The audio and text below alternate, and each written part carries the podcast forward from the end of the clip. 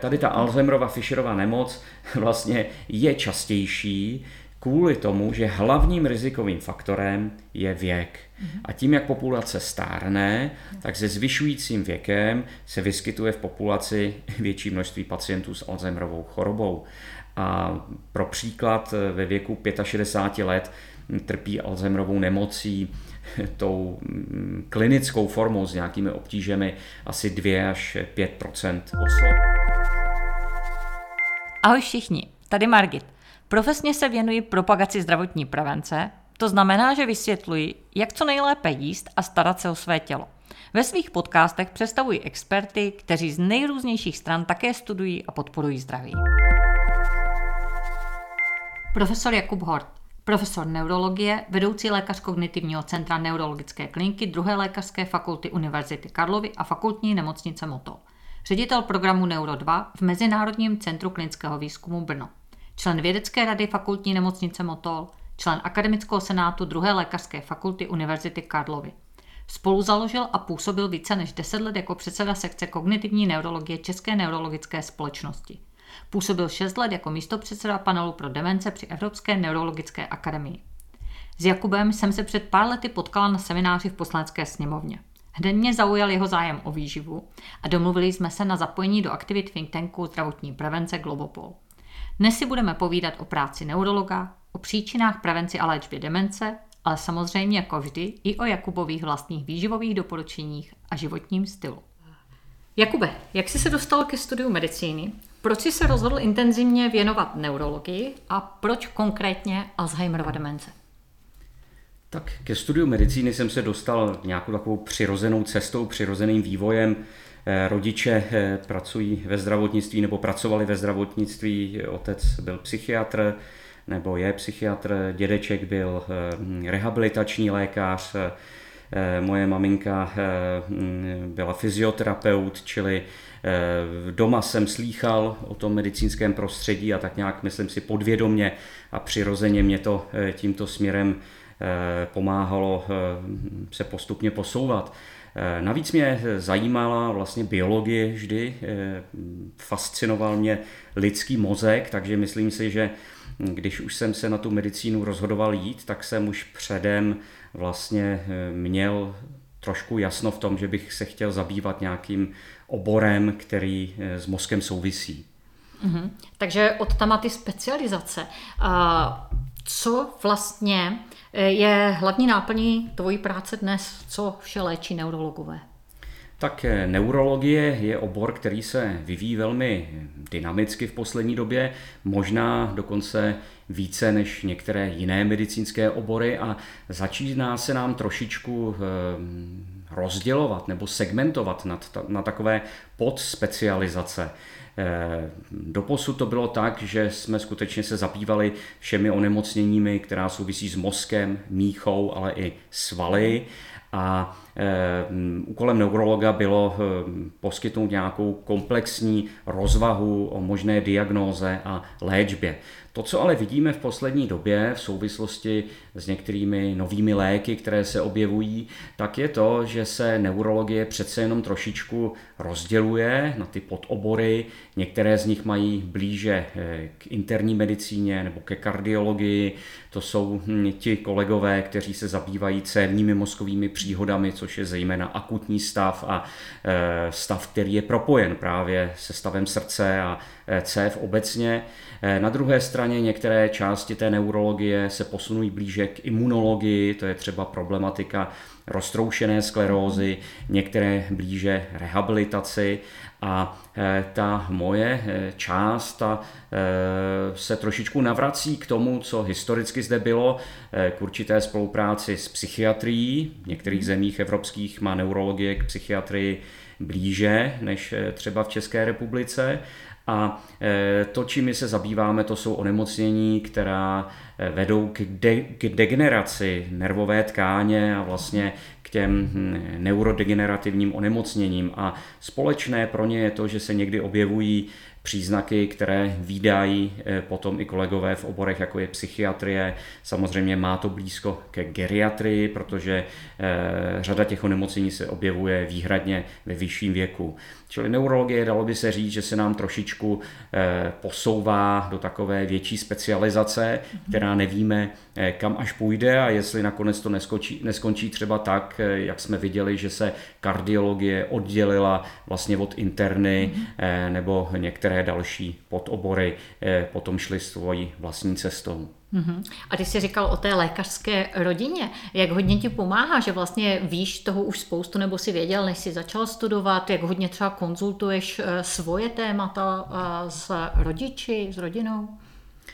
Tak dřív to tak bylo, šlo myslím spíš o takovou inspiraci, než o vyloženě přenos nějakých konkrétních informací, ale šlo i o takový určitý nadhled, eh, o schopnost podívat se eh, díky té zkušenosti, eh, která v rodině byla na věci z trošku většího odstupu, nebýt třeba úplně zaměřený na detail a snažit se vidět nějaké mosty k těm okolním diagnózám nebo ke kontextu v rámci celé společnosti. Eh, v rámci některých eh, vlivů, které lidské zdraví eh, ovlivňují, ať už je to psychosomatika nebo problematika sportovní, zátěžová a další. Mm-hmm. Uh... Já vím, že taky máš za sebou zahraniční stáže, byl jsi v USA, ve Velké Británii. Do jakých projektů jsi se tam zapojoval? Co nejzajímavějšího jsi donesl a přenesl do praxe zde? Dá se něco převzít takto? Tak já jsem trošku zastáncem toho, eh, že když něco funguje, tak je dobré eh, se tím inspirovat, poučit z toho, a nebo to dokonce převzít. Eh, ne úplně se stotožňuji s tím, když třeba v České republice se hledá někdy vlastní cesta. Mm. Myslím si, že řada věcí funguje v zahraničí a že by stačilo bývalo eh, je převzít a potom eh, trošičku adaptovat na tu českou realitu. Eh, k tomu podle mého názoru nedošlo. No a v té mé oblasti to bylo tak, že jsem vlastně v roce 2001 Eh, byl nějakou dobu v Londýně a potom v roce 2003 v Bostonu, eh, v takové té Massachusetts General Hospital, eh, kde již v té době fungovalo centrum vlastně pro ta neurodegenerativní onemocnění, pro poruchy paměti, pro Parkinsonovu nemoc, pro Alzheimerovu nemoc. A to, co jsem tam viděl a nejenom to, jakým způsobem vyšetřovali pacienty, ale i jakým způsobem měli zorganizovánu tu, zorganizovánu tu práci, tak to jsem se snažil potom přenést eh, sem do Prahy, do Motola, do nemocnice a eh, kdybych to řekl s nadsázkou, tak se mi do určité míry podařilo skopírovat to, co jsem tam viděl a mm-hmm. potom to trošičku přizpůsobit eh, tomu dalšímu chodu v České republice. Napomohl tomu potom i následný projekt, kdy jsme spolupracovali s Mayo klinikou v Rochesteru, kdy se podařilo ještě dále rozvinout a napodobit vlastně ty protokoly a způsoby, jakým se vyšetřují pacienti eh, ve Spojených státech, kde se domnívám, že ta péče je sice do určité míry nevyrovnaná, není pro všechny úplně eh, stejná, ale eh, ta nejlepší centra jsou skutečně tam, čili dá se Jediný od nich převzít a učit. Přesně tak. Mm-hmm. Čili podařilo se nám napodobit, převzít a vlastně adaptovat na ty české poměry, myslím si, jak tu oblast eh, v oblasti, v oblasti dotazníků různých, postupů, eh, vyšetřovacích metod zobrazovacích, neuropsychologických, laboratorních, ale i dalších. Mm, to je úžasné. A s jakými pacienty se nejčastěji setkáváš v ordinaci a jak se k tobě pacienti dostávají? Je to tak, že jsi skutečně tento specialista, ke kterému dochází pacienti na doporučení svých nějakých eh, lékařů? Tak eh, velkou část eh, mé práce zabírá výzkum v současnosti. A eh, já si ale myslím, že je důležité pro ten výzkum, pro klinický výzkum, kterému se věnuje, aby člověk výdal pacienty. Upřímně řečeno, je to i ta část té práce, která mě místy baví více v poslední době, než je ten výzkum, čili se snažím si stále udržovat ambulanci a výdat pacienty klinicky. Eh, není mi úplně blízké to, co vidíme někdy v zahraničí, že pouze statistici eh, zpracovávají nějaká data, která se sbíral někdo jiný, nebo to vidíme i zde, že někdo se věnuje výzkumu a pacienty prakticky nevidí. Myslím si, že každý člověk je skutečně individuum, je odlišný od toho druhého a nelze dát do nějaké statistické skupiny a eh, potom z toho něco vyvozovat. To, co se stává velmi běžně, je to, že si člověk přečte nějakou vědeckou práci a ti pacienti, o kterých čte v té vědecké práci, tak ty pak nepotká té své mhm. ambulanci. Je to vlastně uh, určité rozevření těch nůžek mezi tou teorií a tou praxí. Čili tomu se snažím vyvarovat a snažím se ty pacienty výdat. Žádný pacient není tak ideální, jak se popisuje v nějaké studii. Řada z nich má další onemocnění, souvislosti a tak dále. Čili snažím se pacienty výdat a e, výdám zejména pacienty, hm, kteří si stěžují na poruchy kognitivních funkcí, zejména paměti, ale abych nezakrnil, abych nestratil ten, hm, tu návaznost na tu neurologii jako celek, tak se snažím vlastně výdat stále ještě i dnes pacienty v celém tom spektru neurologickém, i když, jak jsem již naznačil, ten obor se velmi super specializuje a není možné pak všem těm pacientům poskytnout úplně tu komplexní péči, ale je e, možné pak odeslat nebo ve, spolupráci s kolegy vyřešit. A nakonec stejně tak to dělají i oni, když pak e, vlastně požádají o pomoc mě v oblasti těch onemocnění, která e, jsou vlastně tou mojí hlavní náplní těch neurodegenerativních onemocnění. Čili snažím se výdat pacienty, myslím si, že výzkum eh, klinický nebo obecně bez toho, aby člověk viděl eh, ty živé bytosti, eh, není správně vedený a správně zorganizovaný. Naprosto souhlasím a napadají mě hned tři další otázky. Za prvé, co je to teda to široké spektrum? My jsme mluvili, Alzheimerova demence je jasná, co jsou jiné typické demence, jako takové ty nejběžnější? No tak eh, Alzheimerova choroba vede eh, k demenci, Aha. což znamená, že člověk je nesoběstačný a má poruchy paměti, řeči, pozornosti a dalších, eh, dalších kognitivních funkcí, ale není jediná. Ta Alzheimerova mhm. choroba způsobuje asi dvě třetiny těch případů. Aha. Mhm. Další jsou takzvaná lévy body demence, frontotemporální demence, demence cévního původu a některé další, vzácnější. Eh, těch je celá řada, je popsáno asi 60 různých možných příčin syndromu demence. Mm-hmm. Takže na jednu stranu člověk výdá tu nejčastější formu, ale na druhou stranu vzhledem k té superspecializaci k nám posílají kolegové z celé republiky onemocnění, která jsou nějakým způsobem netypická, mm. vzácnější, čili výdáme, eh, řekl bych, disproporčně často i ta vzácnější i onemocnění. Mm, to mě rovnou napadá, jak vlastně se ty znalosti, co my už víme o Alzheimerově demenci, protože ta se studuje obrovsky, jako už k té četnosti, to znamená nějaké příčiny, prevence a podobně, jak hodně tady tohle platí i pro ty jiné demence, pro ty třeba demence právě jako u těch mladších a podobně.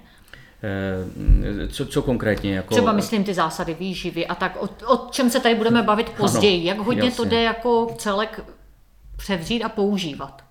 Eh, myslím si, že poslední výsledky vědecké a hmm. to, co eh, vidíme na větších souborech pacientů, ukazují, že právě to úplně převzít nelze, uh-huh. že je dnes trend takové té personalizované, individualizované medicíny a ten, že se zdá, že jak intuitivně, tak i pragmaticky vědecky, ale i klinicky stojí za to sledovat a že opravdu nedá se paušalizovat a převzít úplně všechno uh-huh. na ta další onemocnění. Hraje zde roli určitá prevence, Hraje zde roli epigenetika, což je velmi významné, čili eh, ta doporučení se skutečně liší, liší se napříč těmi mhm. onemocněními a liší se eh, i u těch konkrétních pacientů. Ale je pravda, že část těch doporučení společná být může. OK, super. Mě teď si nahrál tou individualizovanou medicínou. Eh, v medicíně obecně se hodně často mluví o evidence-based medicine, samozřejmě, že vychází z nějakých důkazů, dokladů, ale podle některých evidence-based medicine znamená, na jedné straně jsou to takové ty, ty nejlepší důkazy, ale součástí by měla být i zkušenosti lékaře a preference pacienta. Jak vidíš tady tohle? Mhm. Proto já mám pocit, Jasně. že někteří lékaři vlastně vidí jenom ty důkazy a čísla ano. a toho pacienta, co on by si přál, anebo své zkušenosti nebo zkušenosti jiných kolegů úplně bagatelizují.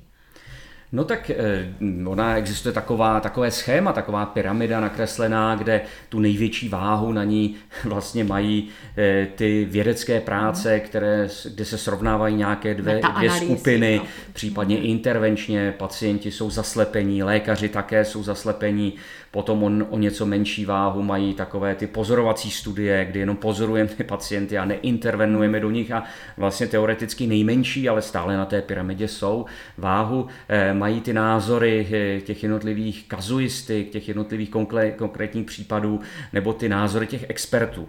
Já jsem prošel určitým vývojem, že jsem trošičku, um, já bych řekl, že to byl až takový fetišismus vůči té evidence-based medicíně a vídáme ho okolo sebe eh, na nejrůznější úrovni. Nakonec si teď během toho covidu každý je jiný, nedá se to skutečně všechno paušalizovat. Tak od té určité fetiši, fetišizace eh, té evidence-based medicíny jsem se posunul přece jenom k té individuální rovině a velmi si cením některých pozorování, některých názorů, některých expertů. Samozřejmě člověk musí být opatrný, nesmí eh, kvůli stromům přestat vidět ten les, ale platí to i obráceně. Hmm. Nemůžeme jenom dát na nějaké vědecké práce. Typický příklad je, že když chci něco prokázat, tak třeba efekt nějakého nového léku, tak ho zkouším u osob, eh, kde mám absolutní jistotu, že tu nemoc mají a jsou tam nějaká vylučující kritéria. Nesmí mít, eh, já nevím, cukrovku, vysoký tlak, rakovinu, nesmí mít spoustu dalších věcí. Ale když to pak prokážu a chci to aplikovat v té klinické praxi, tak 90% těch mých pacientů právě tyhle, jak říkáme, komorbidity a další onemocnění mají, takže u nich ten lék nemusí fungovat tak, jak se psalo a nemusí být úplně, úplně eh, stejně průkazný. Čili já hmm. si myslím, že to pozorování, ta zkušenost letitá klinická a ten názor těch expertů je často e, velmi důležitý. Nakonec i v některých guidelines, odborných doporučeních jsou takzvané e, good practice point nebo expert opinion. Je to zejména u těch e, informací, kde neexistují důkazy, z toho důvodu, že nelze sebrat, nebo bylo by to drahé, nikdo to nechce financovat a přesto je nějaký úzus v tom používání a víme, jak to funguje. A to si myslím, že je důležité. A je třeba si uvědomit opravdu jednu věc, že někdy my ty důkazy nemáme a ani je mít vlastně nemůžeme a možná je nikdy mít nebudeme. Vemte si, že třeba v oblasti prevence my jsme schopni sledovat efekt několik let, možná pět, deset let, ale někdy ten životní styl může eh, hrát roli po 40-50 letech. Nedovedu si představit, že zorganizujeme takovouhle studii, že ji ufinancujeme, že bude opravdu objektivní a že potom z toho budeme interpretovat nějaké výsledky. Stejně tak je to u léků nových. Patentová ochrana je do určité míry limitovaná. Když se ten lék dostane do poslední fáze klinického zkoušení, tak už zbývá z toho patentu jenom velmi málo let a vlastně ani ty farmaceutické firmy, a já je v tom chápu, nemají zájem dělat třeba tak tak dlouhé intervenční studie s tím novým lékem, čili my se ani nikdy nedozvíme, jak by fungoval ten lék, kdyby se nasadil preventivně u padesátníků. My vždycky víme, jak ten lék třeba funguje u lidí eh, ve věku 65 let, kteří už mají nějaké obtíže. Jasně. Čili nemůžeme ani možná všechny důkazy skutečně mít. Mm-hmm, perfektně. Jako mně se moc líbí ta individualizovaná medicínový přístup. Teď jsem zachytila několik slov. Jestli můžeš jako v podstatě vysvětlit jako definice. Eh, kognitivní funkce. Co to je? Ta kognitivní funkce, eh, tam vlastně patří paměť, řeč, eh, pozornost, schopnost něco poznávat, takzvané gnostické funkce, schopnost něco používat, funkce praktické, schopnost orientovat se v prostoru. To jsou mhm. takové hlavní. Existují pak další, třeba rozeznávat výraz v tváři toho druhého člověka, eh, rozeznávat emoce a řada dalších méně častých a méně často vyšetřovaných nebo mm-hmm. uvědomovaných kognitivních Perfect. funkcí. Potom epigenetika. Tak epigenetika je vlastně schopnost ovlivnit životním stylem nebo nějakými výživovými nebo dietními opatřeními expresy některých, eh, některých genů. Může to mhm. být eh, u některých genů významnější, u některých méně významné. Eh, jsou geny, které vedou k tomu, že tou danou chorobou nevyhnutelně onemocníte a zřejmě ani faktory životního stylu tomu nejste schopni zabránit. Ale jsou pak geny, které typicky pro epigenetiku roli hrají. Je to mhm. třeba v té naší oblasti jeden gen, který je pro apolipoprotein E4 a ten velmi dobře reaguje na životní mhm. styl a ti, kdo ho mají, by měli ty faktory životního stylu uplatňovat a snažit se si tu expresi toho genu ovlivnit. Ti, kdo ho nemají, tak ti si můžou možná dovolit žít trošičku méně zodpovědně. Méně zdravě. Já jenom rovnou řeknu, že exprese genu znamená to, že se projeví vlastně ten gen. Ano. Že ta nemoc propukne. Ona třeba ano. i když je tam nějak daná geneticky, tak nemusí propuknout, když se nedojde k té expresi. Eh, no, anebo se vytvoří nějaká bílkovina konkrétní, kterou ten gen kóduje, mm-hmm. která potom nějakým způsobem v tom těle hm, koná dobro nebo špatné věci. Mm-hmm, perfektní. Teď se dostaneme k Alzheimerově demenci. Eh, jak jsme se i posunuli jako z lety? Já vím, že v roce že jo, 1907 Alois Alzheimer nejdříve popsal tuto demenci, kdy to bylo vzácné onemocnění a dneska jsme se dostali do situace, kdy trpí zhruba více jak 7 milionů Evropanů jenom. Někteří nazývají Alzheimerovu demenci epidemii 21. století. Takže co to je a jak se změnila v čase? Já bych ještě možná doplnil, že to neobjevil jenom Alzheimer, ten mhm. popsal mm. jednoho jediného pacienta nebo pacientku, mm. ale ve stejném roce to objevil Oscar Fischer, rodák ze Slaného, zemřel potom v koncentračním táboře v mhm. Terezíně v roce 42 a ten popsal těch případů hned 12, takže ale z vědeckého známě, hlediska jasně. by to mělo být Alzheimerova Fischerova nemoc, ale Alzheimer měl ambiciozního šéfa, který mu řekl, ať napíše kapitolu do knížky a byl z větší země a takže na nás se trošku zapomnělo, ale eh, tady ta Alzheimerova Fischerova nemoc vlastně je častější kvůli tomu, že hlavním rizikovým faktorem je věk. A tím, jak populace stárne, tak se zvyšujícím věkem se vyskytuje v populaci větší množství pacientů s Alzheimerovou chorobou. A pro příklad ve věku 65 let trpí Alzheimerovou nemocí tou mm, klinickou formou s nějakými obtížemi asi 2 až 5% osob. Ve věku 80 letých, 85 letých je to třetina až polovina. Čili když se dožijeme 85-90 let, tak je pravděpodobné, že si mm, řada z nás dožije té své Alzheimerovy nemoci. Čili hlavní rizikový mm. faktor je věk a to je ten důvod, proč je to častější. Mm. Není to tak, že bychom žili nějak jinak, nějak hůř a zřejmě, mm, že by ten životní styl napomáhal. Spíše to tak, že ten životní styl vede k tady té průměrnému výskytu a když ho zlepšíme, tak se ten výskyt o něco sníží. Mm-hmm, o něco, tam je otázka vlastně jako hodně, protože že jo, my víme, prodlužuje se život, délka života téměř ve všech vyspělých zemích, ale ne ve všech se prodlužuje ten eh, věk vlastně, když žijeme v nemoci. Jako já mám pocit, že my tady v Česku je to 17 let v nemoci, posledních 17 let života, ale že třeba v některých severských zemích v Evropě je to podstatně níže, že vlastně my jsme na to spíš na tom horším spektru. Je to tak nějak?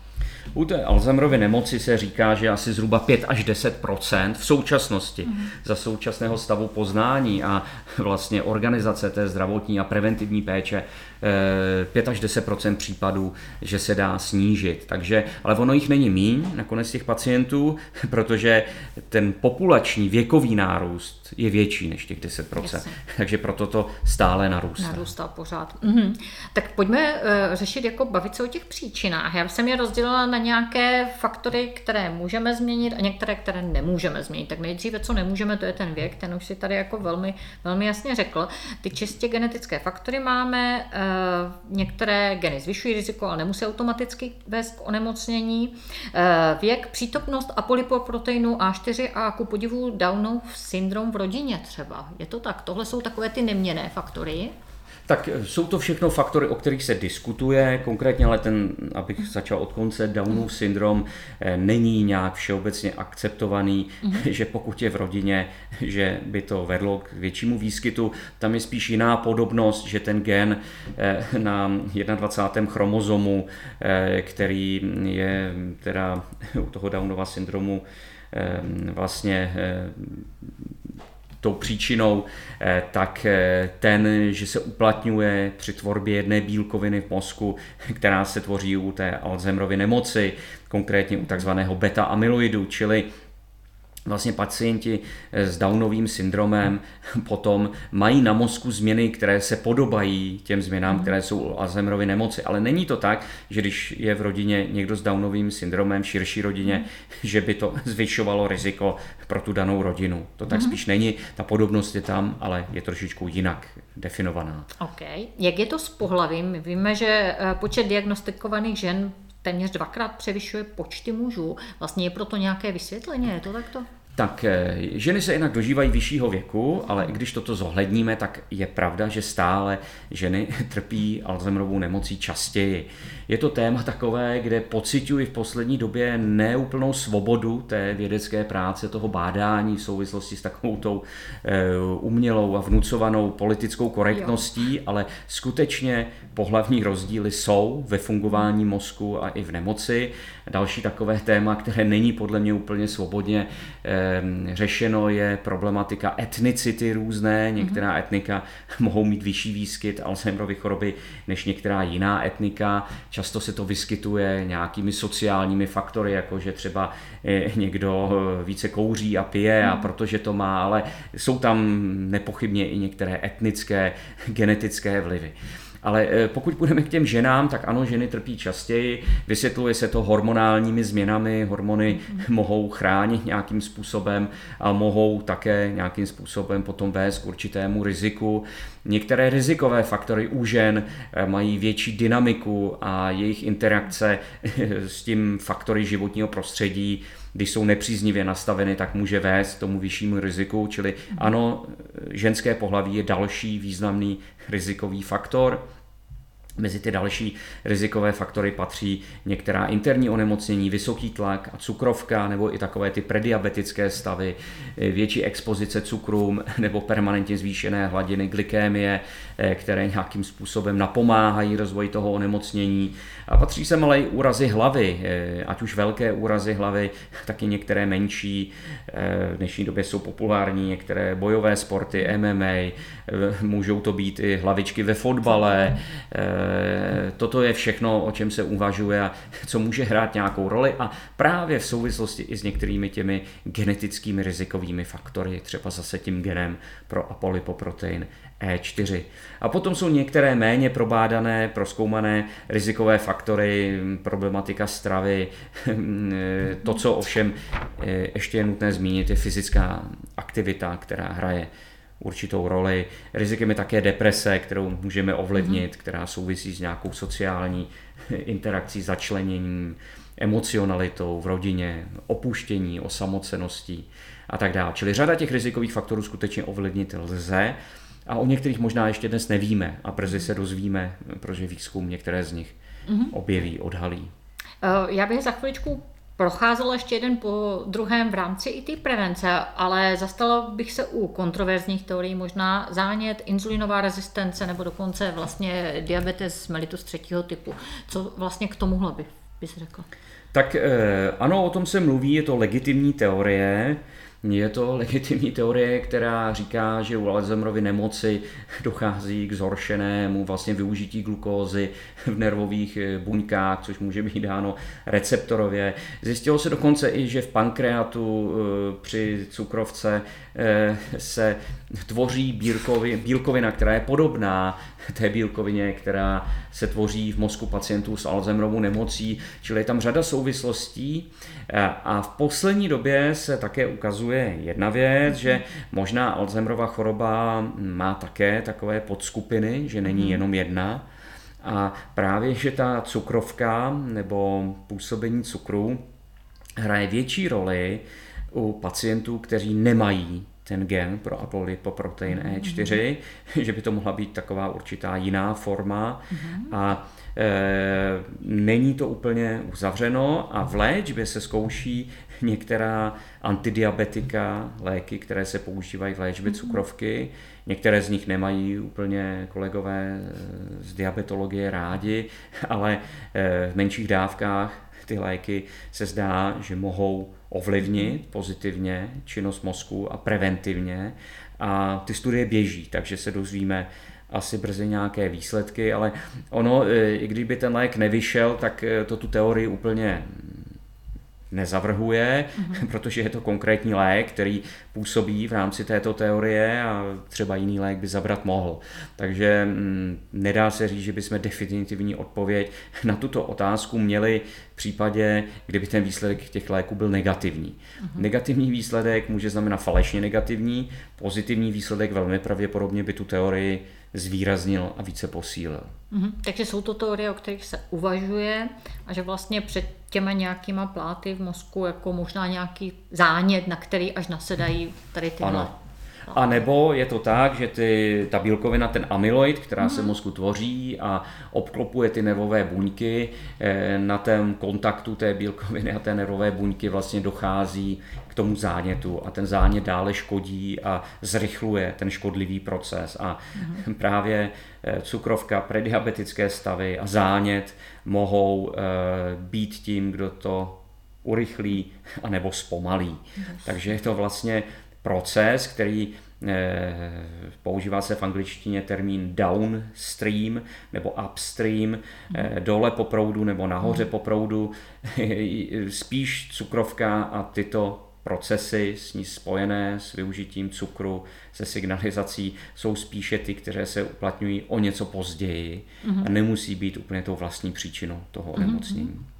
Není to trošičku připomínající, eh, jak jsme se bavili od 70. let minulého století o cholesterolu, který byl považovaný za hlavního vlastně vyníka těch ucpávaných cév, že dneska se trochu posouváme taky eh, k teorii zánětu vlastně zanícené cévy, na kterou nasedají nějaké cholesterol a tukové látky. Jako není to trošičku tady ten Eh, podobný ano. proces.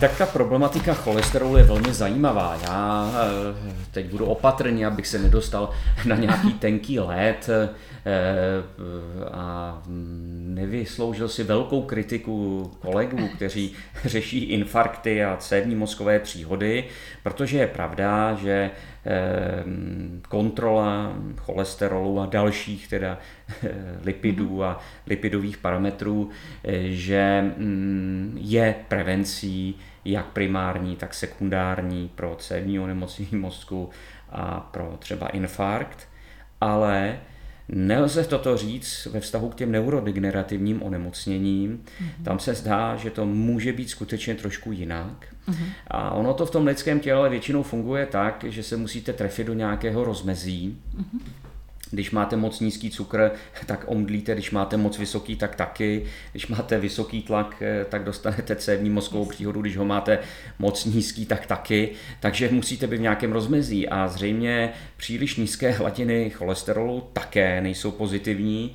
Jsou dokonce studie, které tvrdí, že ve věku nad 80 let nelze vydat žádné doporučení, že není dostatek důkazů ve vztahu k Alzheimerově nemoci. A jsou i studie, které tvrdí, že ti, kdo měli třeba ve věku 90 let eh, příliš nízký cholesterol, tak velmi pravděpodobně brzy zemřeli oproti těm, kdo ho měli vysoký. Čili ty hladiny a normy pro vyšší věkové eh, skupiny mohou být jiné. Je zde opět ta individualizace, opět ten gen pro apolipoprotein E4 může nějakým způsobem hrát roli.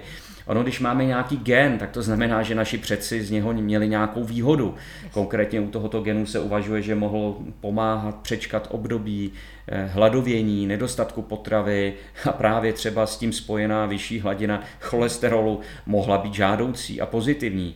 Že skutečně já bych eh, navrhoval být trošku skeptický a naslouchat těm hm, odlišným názorům a pokračovat v té diskuzi o cholesterolu a nebrat to tak, že každý by měl brát statíny a redukovat si ho, protože není jenom cholesterol, mm. jsou další.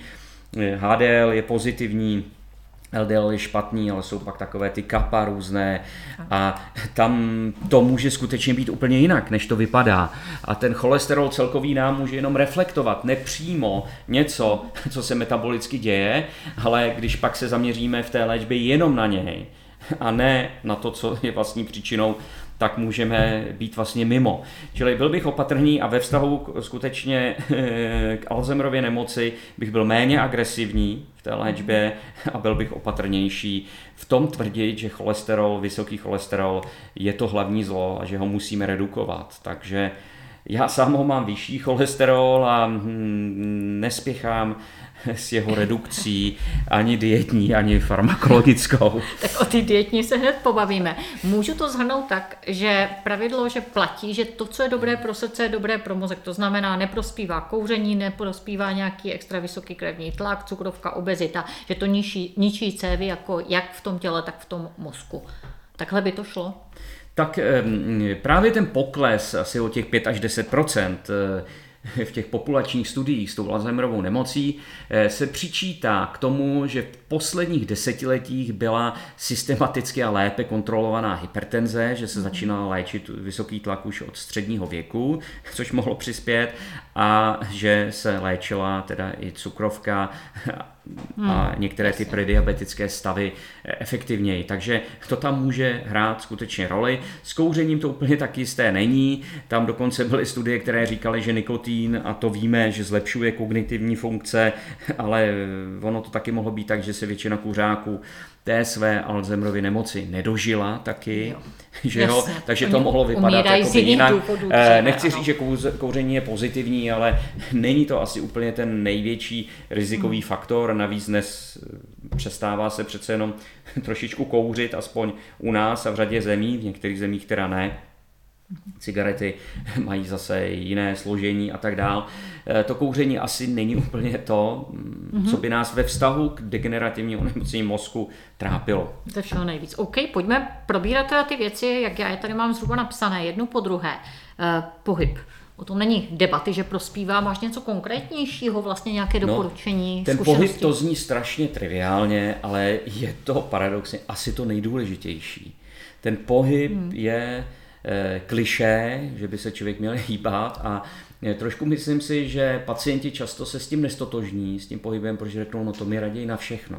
Ale mm. ono je to tak, že člověk opravdu je zvyklý se hýbat, dřív se hýbal více a že pokud eh, budu mít pohybovou aktivitu, tak se mi třeba ve svalech také bude uvolňovat laktát, další působky, které se pak dostanou i do mozku a v tom mozku vedou k odlišnému metabolismu, eh, k některým růstovým faktorům, které se pak více tvoří. Čili pohyb se zdá, že je to nejdůležitější a nejhlavnější. A opravdu pacienti a obecně populace se zřejmě hýbe málo. Eh, my se pak můžeme bavit o tom, co to znamená pohyb, co to znamená hýbat se dostatečně a více. Existují různé teorie, doporučení, že to má být rychlá aerobní aktivita, jakože když v minulosti člověk teda nějaké zvíře honil nebo bojoval, utíkal a potom zase určité sklidnění. A nebo zda to má být plynová, eh, pardon, plynulá, kontinuální, trvalá aktivita, chůze a tak dále. Spíš se zdá, že ta chůze eh, má jednoznačné průkazné efekty, měla by být pravidelná, měla by být na denní bázi a že to je silnější vstup do toho mozku a do toho organismu než některé další preventivní opatření, čili pohybová aktivita a chůze je to, co doporučujeme, co bychom doporučovat měli. Uvažuje se o takovém tom doporučení 10 000 kroků denně. Já si myslím, že to je hodně. Já sám je nenachodím. Eh, existují studie, které dávají tu hranici na 7,5 tisíce kroků denně a samozřejmě záleží zase na té individualizaci u někoho víc, u někoho míň a eh, v čem dalším je to doprovázeno. Eh, ale chůze a pohybová aktivita je to, co většinou přináší ten největší efekt a co můžeme snadno změnit. Mm-hmm. Já tady mám malou vsuvku. U těch počtu kroků 7-10 tisíc je rozdíl i tak eh, v tom, jak člověk měří tady ty kroky, protože vím, že jsme si vyzkoušeli různé monitory, jako že tady jsou ty systémy od Fitbitu a Garminu a nevím čeho dneska. A oni měří trošku jinak, když člověk dělá, takže tam je možná taky jako spíš vycházet z toho, jako změřit si, ať cokoliv si člověk pořídí, si změřit tu situaci, kde je a spíš se snažit navyšovat z té situace, než jako se honit za nějakým číslem obecným které může být rozdílné. Přesně tak, to je samozřejmě sporné. Je, mm, my to vidíme, já to vidím doma, děti mají hodinky, které měří kroky a Oni když najdou 20, nachod, nachodí teda 20 tisíc kroků denně, tak já mám 10 tisíc, tak není to tím, že by měli jenom kratší nožičky, ale je to tím, že jim to nepochybně ten přístroj jinak měří, čili ta přesnost měření je důležitá ale myslím si, že v mobilních telefonech je to relativně vychytané a že ty mobilní telefony, těch hlavních teda eh, výrobců, že nějakým způsobem to měří spolehlivě a taky některé vědecké práce už vycházejí z toho, jak to bylo naměřeno právě těmito přístroji, mm. čili tam už potom se dostáváme mm. blíže té realitě. No. Perfektní. Máš nějaké přímé zkušenosti, nějakou, nějaký třeba konkrétní příklad, nějaký úžasný člověka, pacienta, který se k tobě dostal a kterému pohyb začal nějakým způsobem pomáhat, že, že jako šlo něco zdokumentovat? Nebo vidíš to u těch pacientů, kteří se víc hýbou a téměř vůbec nehýbou? Je tam nějaký rozdíl od toho zachycení té nemoci, myslím ještě? Tak my se úplně na tohle to nespecializujeme jakoby výzkumně, takže mm. nemám nějaká konkrétní, přesná, exaktní data, ale na té jakoby zkušenosti klinické opravdu někteří pacienti mění trošičku svůj životní styl. Někdy je to vlastně velmi šikovně ponouknuto nebo vynuceno tím, že třeba si pořídí psa nebo jim mm-hmm. rodina pořídí psa a mm, tam určitý efekt pozorujeme. Na druhou stranu nemyslím si, že většina pacientů ten životní styl opravdu zásadním způsobem změní. Mm. Pokud se bavíme o těch, kdo už jsou nemocní vlastně, kdo už jo. jako přišli a mají nějaké obtíže. Vidím to spíš u těch lidí v oblasti prevence ve mhm. středním věku, kteří ještě nemocní nejsou, nemají žádné obtíže, ale někoho v rodině viděli nebo s nějakým případem se setkali a bojí se, aby taky neonemocněli, třeba mm. Alzheimerovou nemocí, tak tam vidím tu motivaci a tu změnu toho životního stylu daleko častěji, než u těch, kdo už mají nějaké obtíže. Ale mm. u všech to má význam. I u toho nemocného mozku, i u toho ještě zdravého mozku. Mm-hmm, souhlasím určitě. A než půjdu k výživě, kterou já si myslím, že je možná na tom druhém místě tady, tak ještě nějaké jiné drobnější věci. Co péče o duševní zdraví, prevence deprese, stresu, nějaká meditace, všímavost, přítomný okamžik, co tady tyhle techniky? Určitě, ano, to je trošku moderní, populární téma, když chcete získat nějaký grant, tak na meditaci a na mindfulness eh, to získáte snadněji než na něco jiného, ale zdá se, že to opravdu funguje, mhm. ale to se měří ještě daleko hůře, než se třeba měří ta fyzická aktivita, ale tím jsme se třeba my konkrétně zabývali v rámci výzkumu, který provádíme v Brně, v Mezinárodním centru klinického výzkumu, kde jsme dělali vlastně intervenci pomocí té mindfulness, eh, pomocí meditace a zdá se, že to skutečně vede ke zlepšení těch kognitivních funkcí a dokonce, že to má vliv i na strukturu toho mozku. Takže že to je velmi, velmi významný stup, ale zase eh, většinou to pomáhá asi lidem, kdo to nedělali ještě a začnou to dělat, stejně jako s tou fyzickou aktivitou. Uh-huh. Jde o to opravdu ušít to na míru. Když budu mít člověka, který ten mozek až tolik nepoužívá, nebo někoho s základním jenom vzděláním, což je taky rizikový faktor, tak eh, jemu pomůže třeba luštit křížovky když někdo bude chodit do kostela, bude meditovat tam vlastně nebo komunikovat s Bohem, může to napodobit vlastně ty moderní formy meditace a další meditace, když mu ji předepíšeme nebo na, eh, přidáme, tak už mu nepomůže. Eh, když budeme mít naopak někoho, kdo je velmi aktivní, vysokoškoláka, který vlastně už kvůli tomu, že velmi intenzivně ten mozek používal, Eh, tak má určitou rezervu a ochranu, tak jemu luštění křížovek a sudoku už moc nepomůže ale jemu právě pomůže ta fyzická aktivita, jemu právě pomůže ta meditace. Čili opět je to na té individuální úrovni. Vy jste schopni eh, podle nějaké takové určité efektivity, dejme tomu pravidlo 20 na 80, za, eh, za 20% energie získat 80% efektu. Abyste získali 100% efektu, tak musíte pak vyložit už hrozně moc dalšího. Tak jde o to dostávat se na těch 80% toho efektu, že zařadím do svého života nějakou činnost, aktivitu nebo faktor životního stylu, který jsem tam vůbec neměl a o kterým se ví, že je ochraný. Ale přílišné jakoby, zaměření na některý ten konkrétní rizikový hmm. faktor nebo ochranný faktor už zvyšuje ten efekt velmi pomalu a málo. Takže jde o toto opravdu ušít a mít určitou komplexnost v tom mm. pohledu. Když je někdo štíhlý a hýbe se, tak eh, už mu tolik nepomůže, jestli zvýší z 10 tisíc kroků na 15. Jasně. Stejně tak, když někdo e, každý den čte a e, chodí hrát karty, bridge nebo já nevím, e, tak jemu už nepomůže, že si vyluští další křížovku za ten den. Jasně, to dává všechno smysl. E, takže já jsem tady přesně měla napsané, méně ohrožení jsou lidé s mentálně náročným zaměstnáním a dalo by se teda i mozek přirovnat k nějakému že jo, svalu, který když netrénujeme, tak zakrňuje vlastně, jo, že mu prospívá jako to používání. Je to tak? Přesně tak. S mozkem je to jako ze svaly, ty nervové spoje, synapse mají tendenci se posilovat, udržovat, vytváří se určitá rezerva, která pak je snadněji pohltí tu nemoc, oddálí ten její nástup, zpomalí trošičku ten průběh. Mluví se o takzvané kognitivní rezervě právě, která je daná třeba vyšším vzděláním nebo třeba dvojjazyčností, bilingvalitou a řadou dalších faktorů. Perfektní. Mně ještě jedna věc, která může připadat že moc ezotericky, ale dobrý vztah ke světu a okolí, který by měl chránit určité oblasti mozku proti atrofii. Je to taky tak? Já bych se těch ezoterických věcí úplně nebál, někdy některé z nich vypadají víc ezotericky, než jsou, protože mohou mít nějaký prostě základ. Nejsem si jistý, jestli takový ten laciný optimismus a mm.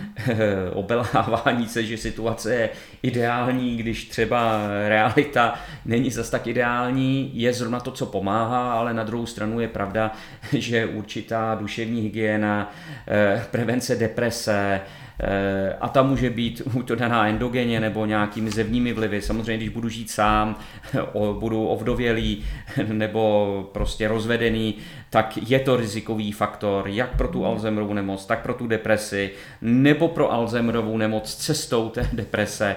Tam prostě ty rizikové faktory se různě prolínají, kombinují, násobí, dělí. Eh, ty vektory se různě posčítají, tak určitě tohle z toho hraje roli, eh, ta emoční, sociální začleněnost a vlastně i určitá víra v něco, že něco dělám dobře, takový ten mhm. placebo efekt, který je nejenom u léku, ale i u toho, že to dělám správně. A to vidíme nakonec i u těch dietních opatření. Když je tolik diet, tolik doporučení a vidíme, že někteří lidé dělají často protichůdné věci, ale tím, že tomu věří a aplikují to, tak to samo o sobě už jim může z části pomáhat. Mm-hmm, perfektní, no pojďme k té výživě.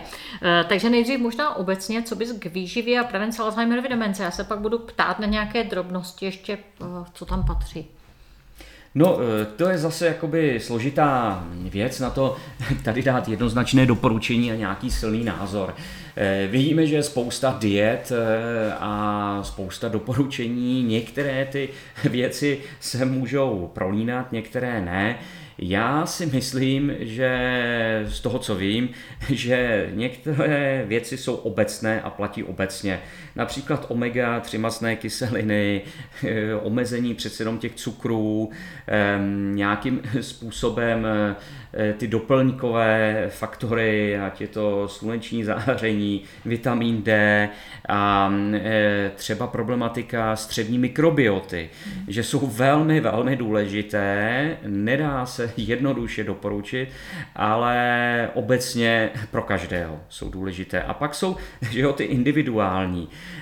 někdo bude říkat, že hm, existují studie například z Indie, že pomáhá vegetariánství. Já si to nemyslím, je to často to vegetariánství má takovou militantní kolem sebe aureolu, tím ho nechci schazovat, ale byl bych i opatrný v tom, jako ho doporučovat.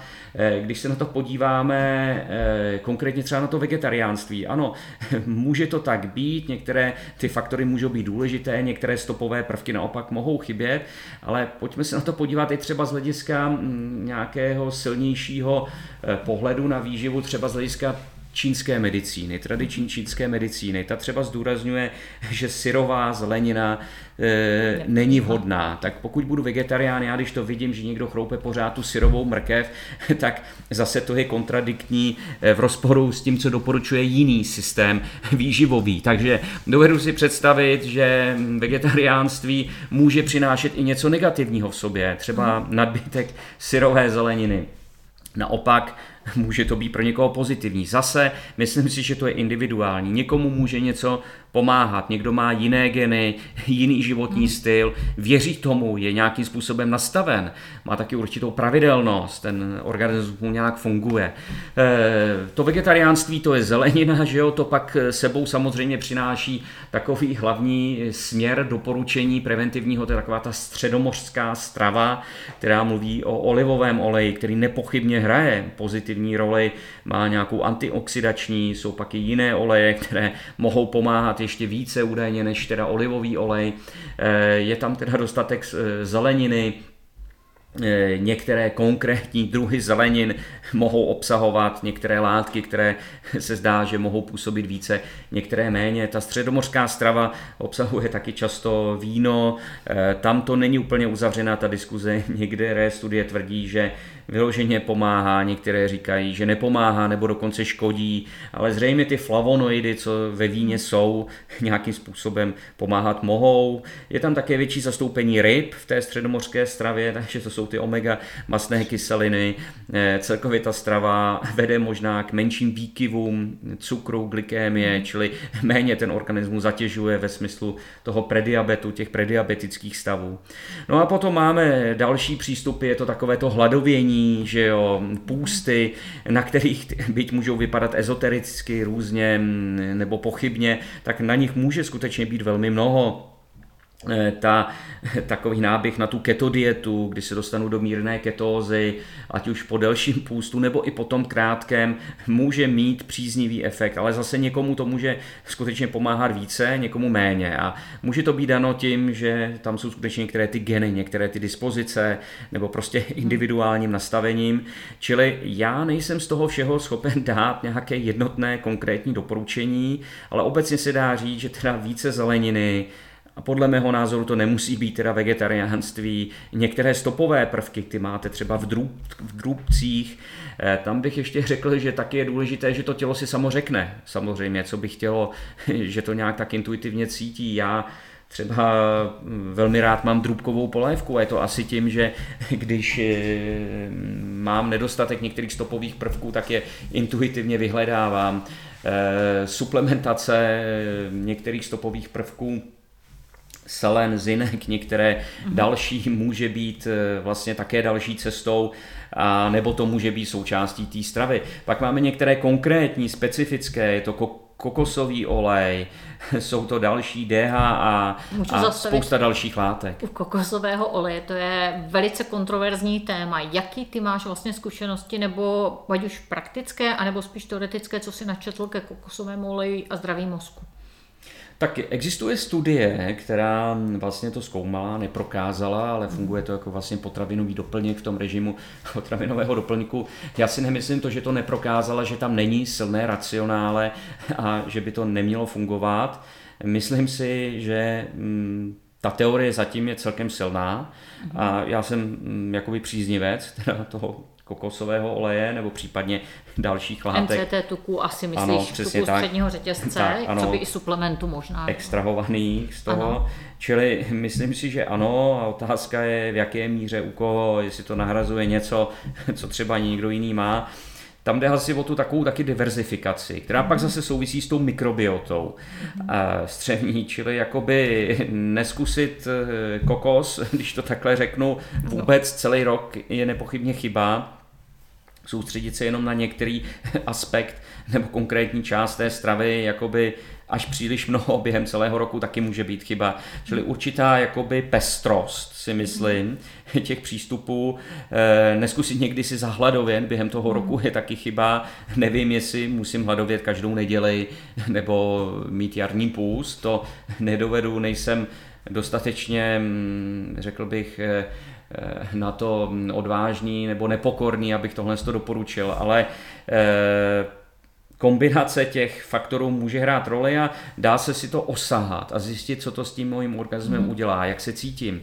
Eh, existují studie, že snížení kalorické spotřebského příjmu o 30 což je reálné udělat, že mění právě ten metabolismus, zvyšuje ty eh, exkreci a tvorbu těch trofických růstových faktorů v mozku, takže to se dá vlastně docílit a udělat. No a pak zde máme některé specifické věci, třeba bezlepková dieta, taky jsem to zkoušel, eh, ta bezlepková dieta může samozřejmě mít u někoho pozitivní vliv, u někoho nemusí a zase jako asi dobrý si ji zkusit. A když se někdo cítí lépe nebo po určitou dobu, viděl jsem skutečně řadu pacientů, kteří po bezlepkové dietě nějakou chronickou nemoc zvládli a změnili a pak se třeba i vrátili k lepku opět.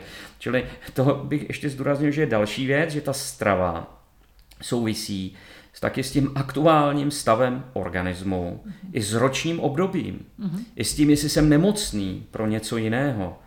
Jo, když budu jíst příliš kuřecího masa, nebudu jíst třeba vepřový a hovězí, ale tak taky můžu mít dnu a může mi to škodit zase jiným způsobem. Čili jde o toto najít, souvisí to taky s těma cirkadiálníma rytmama, délkou osvitu, se zemním prostředím, s teplotou. Tohle to právě třeba s tím pracuje ta čínská medicína a byť je to mm, odůvodňováno určitou středověkou ideologií, nějakými prostě schématy, tak na tom něco může být všichni víme, že na jaře jíme jinak, máme jinou hmm. potřebu, než jíme v zimě a na podzim a k tomu bychom měli naslouchat. Když budeme mít nemoc, covid, tak asi není dobrý jíst eh, syrový rajčata a okurky a salát eh, za účelem, že si dodám do těla vitamíny na rychlo na poslední chvíli. Můžu to tělo naopak eh, zatížit. Čínská medicína by doporučila asi pít horkou Olívku. vodu a, a další vývary, dlouhé tažené vývary.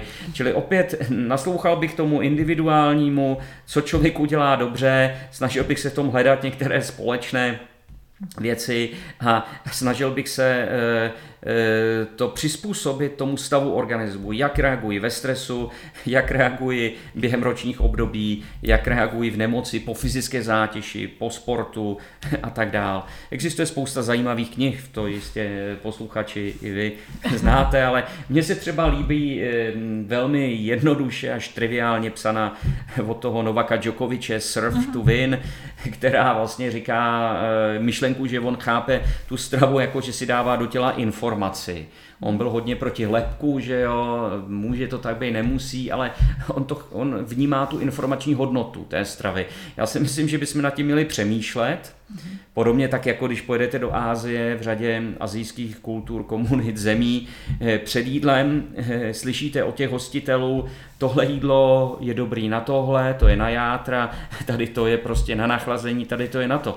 To my v našich zemích tolik nemáme, že bychom hmm. si před jídlem povídali, na co by to tak mohlo být dobrý. Čili oni nad tím jídlem přemýšlí, uvažují a uvažují nad nějakými schématy, které jsou pro tu kulturu nebo celou společnost nebo věkovou skupinu hmm společné, ale uvažují nad tím každý si sám.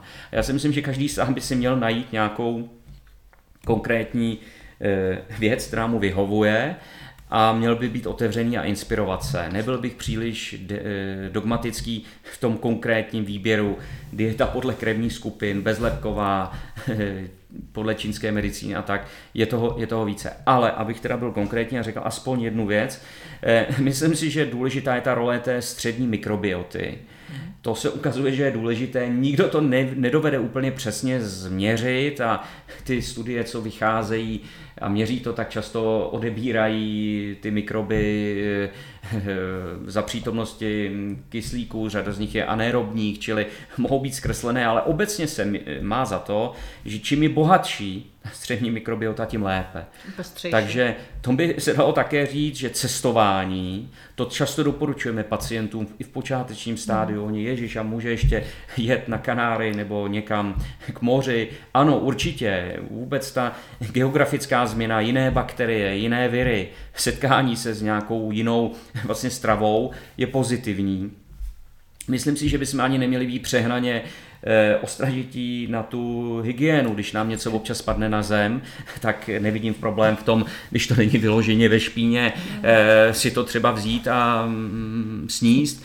Takže nejsem příznivec toho balení pečiva různého a tak. Samozřejmě musí to mít určitou míru a úroveň, ale eh, přílišná sterilita, hygiena právě se ukazuje a některé studie na to poukazují, že právě dejme tomu třeba efekt vegetariánské stravy v Indii, jak jako v prevenci eh, Alzheimerovy nemoci nemusí být tím vegetariánstvím, ale právě tou určitou expozicí, Expozici. tou nehygieničností, no. dejme tomu a tak dál. Čili je třeba nad tím opravdu uvažovat a prostě ta mikrobiota by měla být co nejvíce bohatá, co nejvíce toho zkoušet těch jídel, aspoň jednou za čas, cestování určitě nebýt přehnaně ostražitý na umítí si eh, švestky ze zahrady vlastní nebo mrkve, na který je kousek eh, hlíny. zbytek hlíny. A je zde taky problematika antibiotik. Mm-hmm.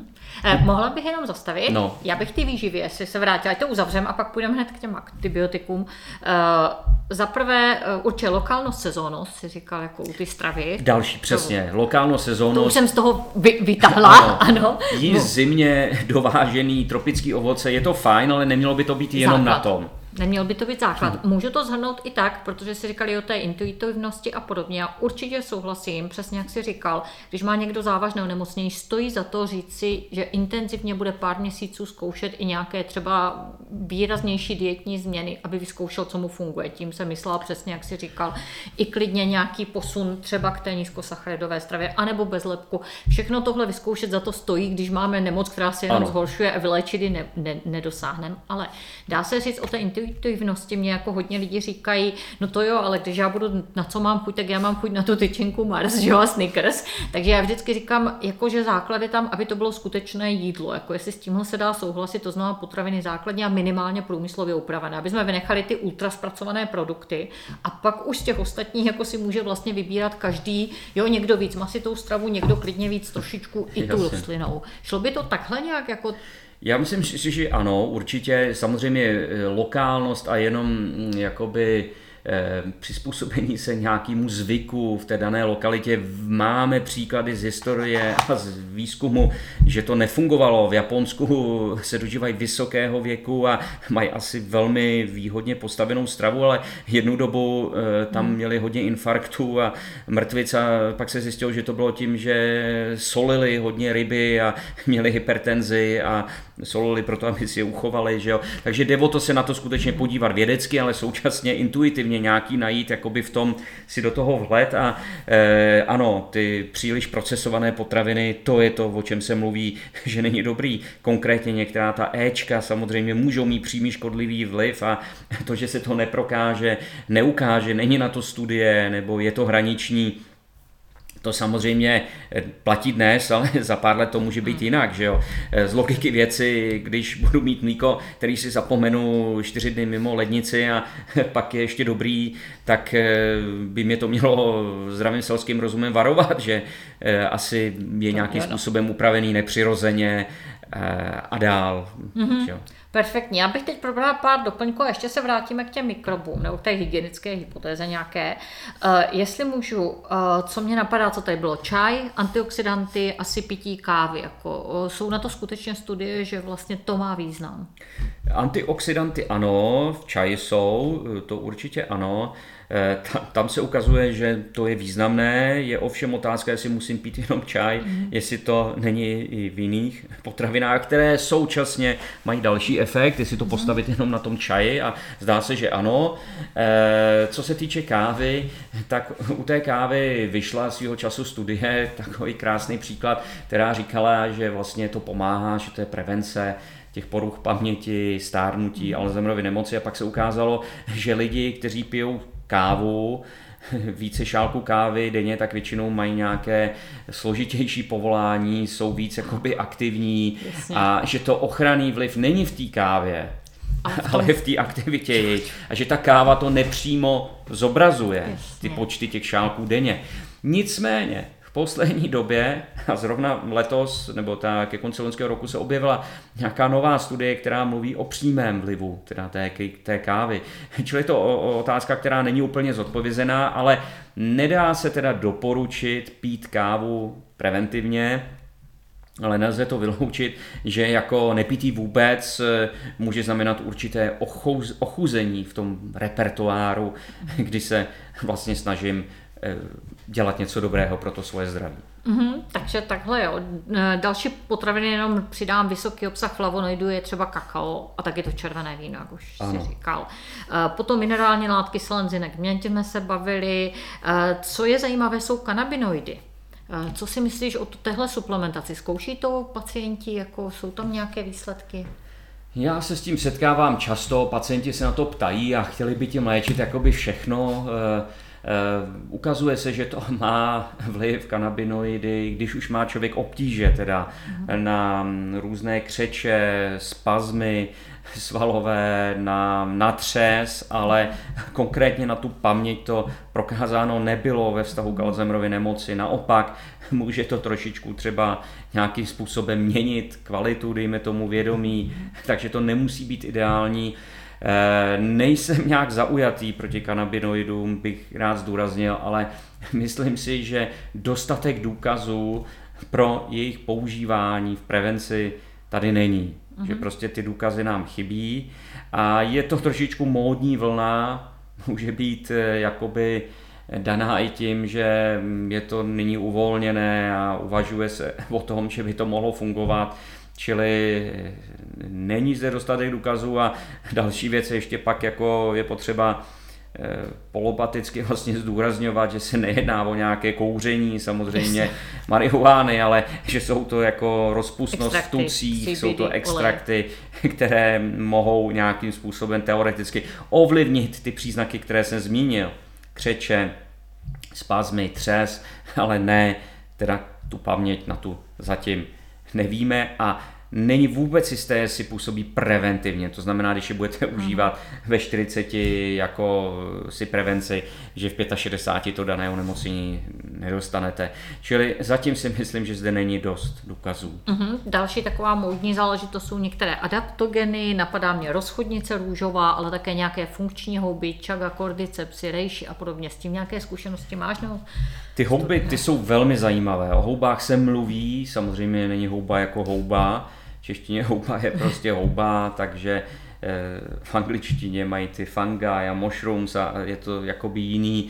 Používá to hodně také čínská kuchyně, jsou nejrůznější druhy hub. Eh, myslím si, že to je trošičku nevyužitý potenciál, že jsou tam zajímavé látky v houbách a jsou skutečně seriózní a velmi dobře vedené studie, které ukazují, že ty houby nějakým způsobem preventivně působit mm-hmm. mohou a Myslím si, protože nezařazení teda vůbec hub do toho jídelníčku, že může být ochuzující a nevyužití toho potenciálu mm-hmm. v té prevenci. A zase asi by to neměl být jenom žampion, je těch no, že jo, hub více, že jo, a mm to si myslím, že to u nás může skončit u toho žampionu, a nebo to může skončit u těch eh, běžně rostoucích a českých lesích sbíraných hub, ale jsou pak i nějaké speciální houby, že jo, také a takhle. Eh, ty nám nerostou v lese úplně, eh, nejsem odborník na houby, ale mm, jsou skutečně práce velmi pěkné, které ukazují, že houby jsou velmi zajímavá oblast, kterou by stálo za to dále sledovat a občas je do jídelníčku zařadit. Mm-hmm. Já jenom doplním, že ono vlastně v dnešní době tyto funkční takzvané houby adaptogeny, to jsou fakty čínské spíš, takže se na našem trhu jako nabízí v nejrůznějších extraktech, eh, ano. přidávají se do káv nebo samostatné instantní prášky, které se dají přidat jakkoliv, k čemukoliv. Jasně. Vlastně se o tom zmiňují v té své druhé knize, protože mi to přijde taky velice zajímavé a, a jako určitě téma, které je třeba dál zkoumat. Eh, dobře, já bych se posunula eh, k aktuální situaci možná, eh, k pandemii. Koronavirová infekce, restrikce, jeden, jedno velké téma, tam byla ta přílišná hygiena, jako jo, která s tím vším Aha. přišla, jako, a kterou už ty si něco trošičku naznačil, že jo? protože my tady máme od Dopluise Pastera takovou tu teorii vzniku nemocí, jako vyhýbejme se virům nebo bakteriím, mikrobům, zabijejme, co jde. A potom tady přišly nějaká hygienická hypotéza, hypotéza starých přátel, to znamená hypotézy, které naopak vlastně říkají, že my se musíme naučit spíš žít s nějakým způsobem s nima jako kooperovat, že je potřebujeme ty mikroby. Eh, jak teda tady tohle, jestli můžeš ještě jednou se k tomu trochu vrátit i u té demence nebo vůbec zdraví mozku? No tak ta pandemie, to je samozřejmě velké téma. Eh, vyrojila se spousta odborníků, když hrajeme fotbal a každý rozumí fotbal, když je pandemie, každý rozumí, že jo, pandemii a to je odborníci z oboru, kteří s infekcí a s imunologií nemají příliš toho společného, takže nechtěl bych eh, se zařadit jako za dalšího eh, výrazného komentátora této problematiky, nicméně něco k tomu asi říct je potřeba. Já si myslím, že to, co jsme viděli, hlavně chyběla pak ta diskuze, ty tábory byly příliš rozdělené. Ehm, jedna věc jsou ty vědecké práce, které mají limity určité. Sám jsem spoluautor nějakých publikací ohledně covidu. Ehm, některé byly kvalitně dělané, některé méně. A druhá věc, jak se to dostane z té vědy potom do těch médií, do těch mainstreamových médií a jak je to pak komunikováno. Ehm, na mě to působí dojem, že to bylo trošičku přehnané, zejména v poslední době. Nejsem ani nějaký antivaxer, ani rozhodně nejsem ale nějaký slepý eh, zastánce očkování a mm, přístupu k té nemoci. Eh, některé orgány, které mm, státní, které to uchopili, si myslím, že nepostupovali optimálním způsobem. Čili myslím si, že tady chybí ta diskuze, že chyběla eh, z logiky věci noš, nošení respirátorů. Nejsem si jistý, jestli to úplně mm, zas tak pomáhalo, zvlášť když někdo nosil měsíc jeden stejný, vykultivoval si tam zase další viry, bakterie, které ho mohly nějakým způsobem narušovat, kýchal do něj, eh, měl ho špatně nasazený. Celé mi to přijde absurdní, byl jsem na horách v Rakousku minulý týden a tam chtěli, aby si to člověk nasadil na otevřené venkovní sedačkové lanovce. To jsou úplné absurdity.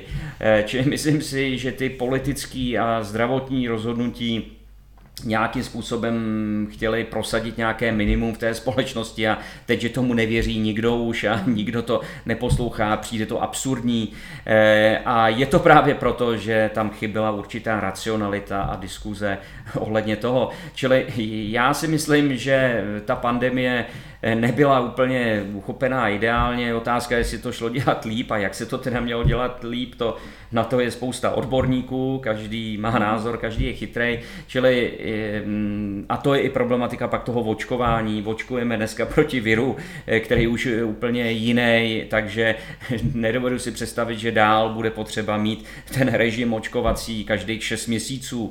To mi přijde skutečně absurdní. Sám jsem očkován, teda bych dal dvakrát, teda jednou Eh, nemocem prodělal. Myslím si, že většina populace to bohužel prodělat musí. Možná, že ten Omikron byl ten vhodný eh, očkovací prostředek, možná ne, přijde něco horšího, těžko říct, ale přijde mi to teda zmatečné a mm, eh, úplně už odpojené, je jedno, jaká vláda, kde ve světě je, je to opravdu mm, trošičku iracionální z mého hlediska. Konkrétně, když se budeme bavit, to, co to udělalo, udělalo to strach taky, samozřejmě ten strach je stresující, Eh, mohl sám sehrát určitou roli, eh, kdy lidi opravdu byli ve stresu, ať už ve vyšším, tak nižším věku, vedl k ještě větší osamělosti, že jo, u seniorů, kteří už neměli žádný kontakt, báli se někam vyjít, eh, narušilo to vyloženě chod jejich života, čili hmm. to mohl být velký problém. Na druhou stranu známý případy a nakonec i nám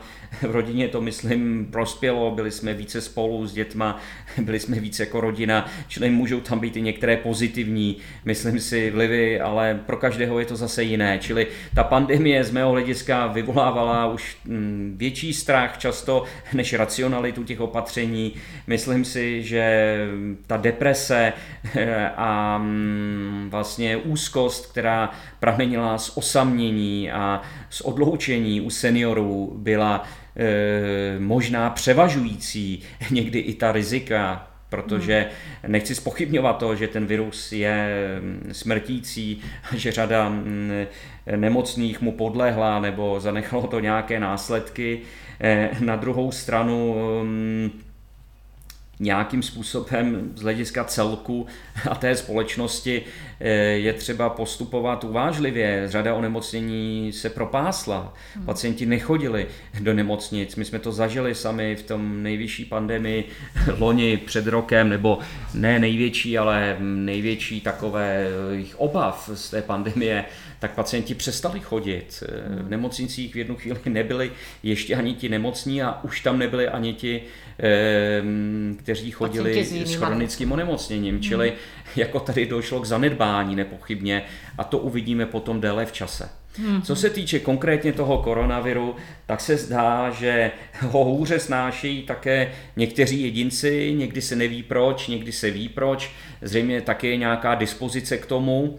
Konkrétně opět ten gen pro apolipoprotein E4, ten je velmi důležitý gen v lidském těle, tak se zdá, že ti, kdo ho mají, tak to snášeli hůř. Mm-hmm. A u nich, že to mohlo způsobit už nějakou probíhající chorobu, nějaké probíhající onemocnění. Na druhou stranu, abych zase přidal nějaké argumenty na tu druhou stranu, vyšla nedávno studie velmi zajímavá, která říká, že lidé, kteří byli očkováni, ale pozor, proti chřipce nebo proti zápalu plic, v Koreji, ve Spojených státech, takže mají menší riziko Alzheimerovy nemoci.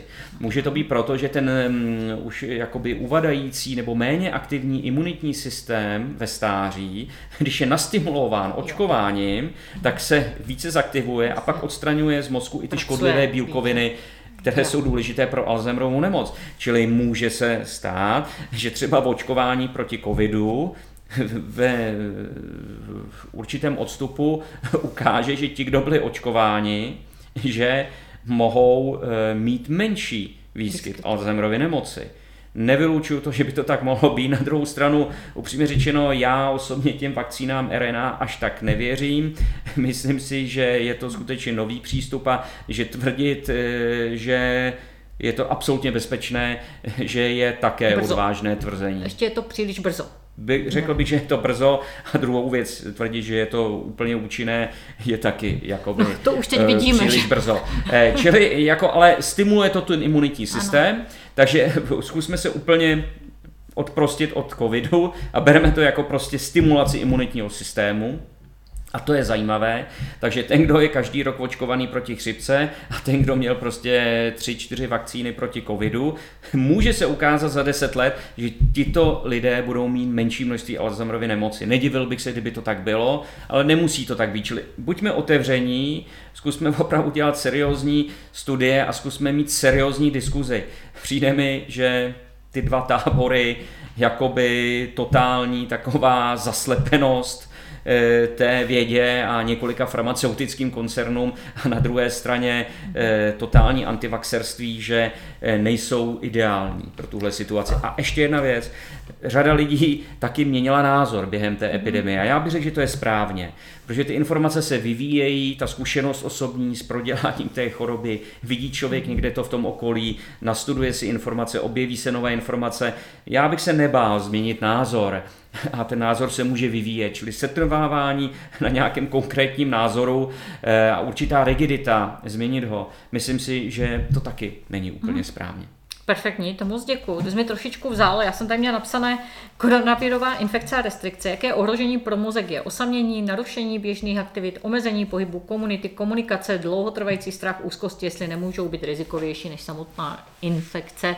A vlastně to jsi mi odpověděl, že tam. No ale jedna věc, většina lidí přibrala během covidu. No, Jednak no, byli doma, vařili si, jedli větší porce, míce hýbali, byli ve stresu. Já to pozoruju sám na sobě. Přibral jsem 3 kila hmm. během covidu, nemůžu se toho Jsou děti, zbavit. co přibrali 40 kg. Přesně tak, takže toho může být, ale zase jakoby velmi negativní, jo, a to zase mm. už těch cukrů může být moc a těch tuků a e, můžou to být i prediabetické stavy nebo permanentní zátěž toho organismu mírně zvýšenými hladinami e, glukózy, které mohou spouštět tu kaskádu těch neurodegenerativních onemocnění. Hmm. Nevíme, jak to přesně bude, ale ta nadváha si myslím, že může být ten špatný výsledek faktorem. toho covidu.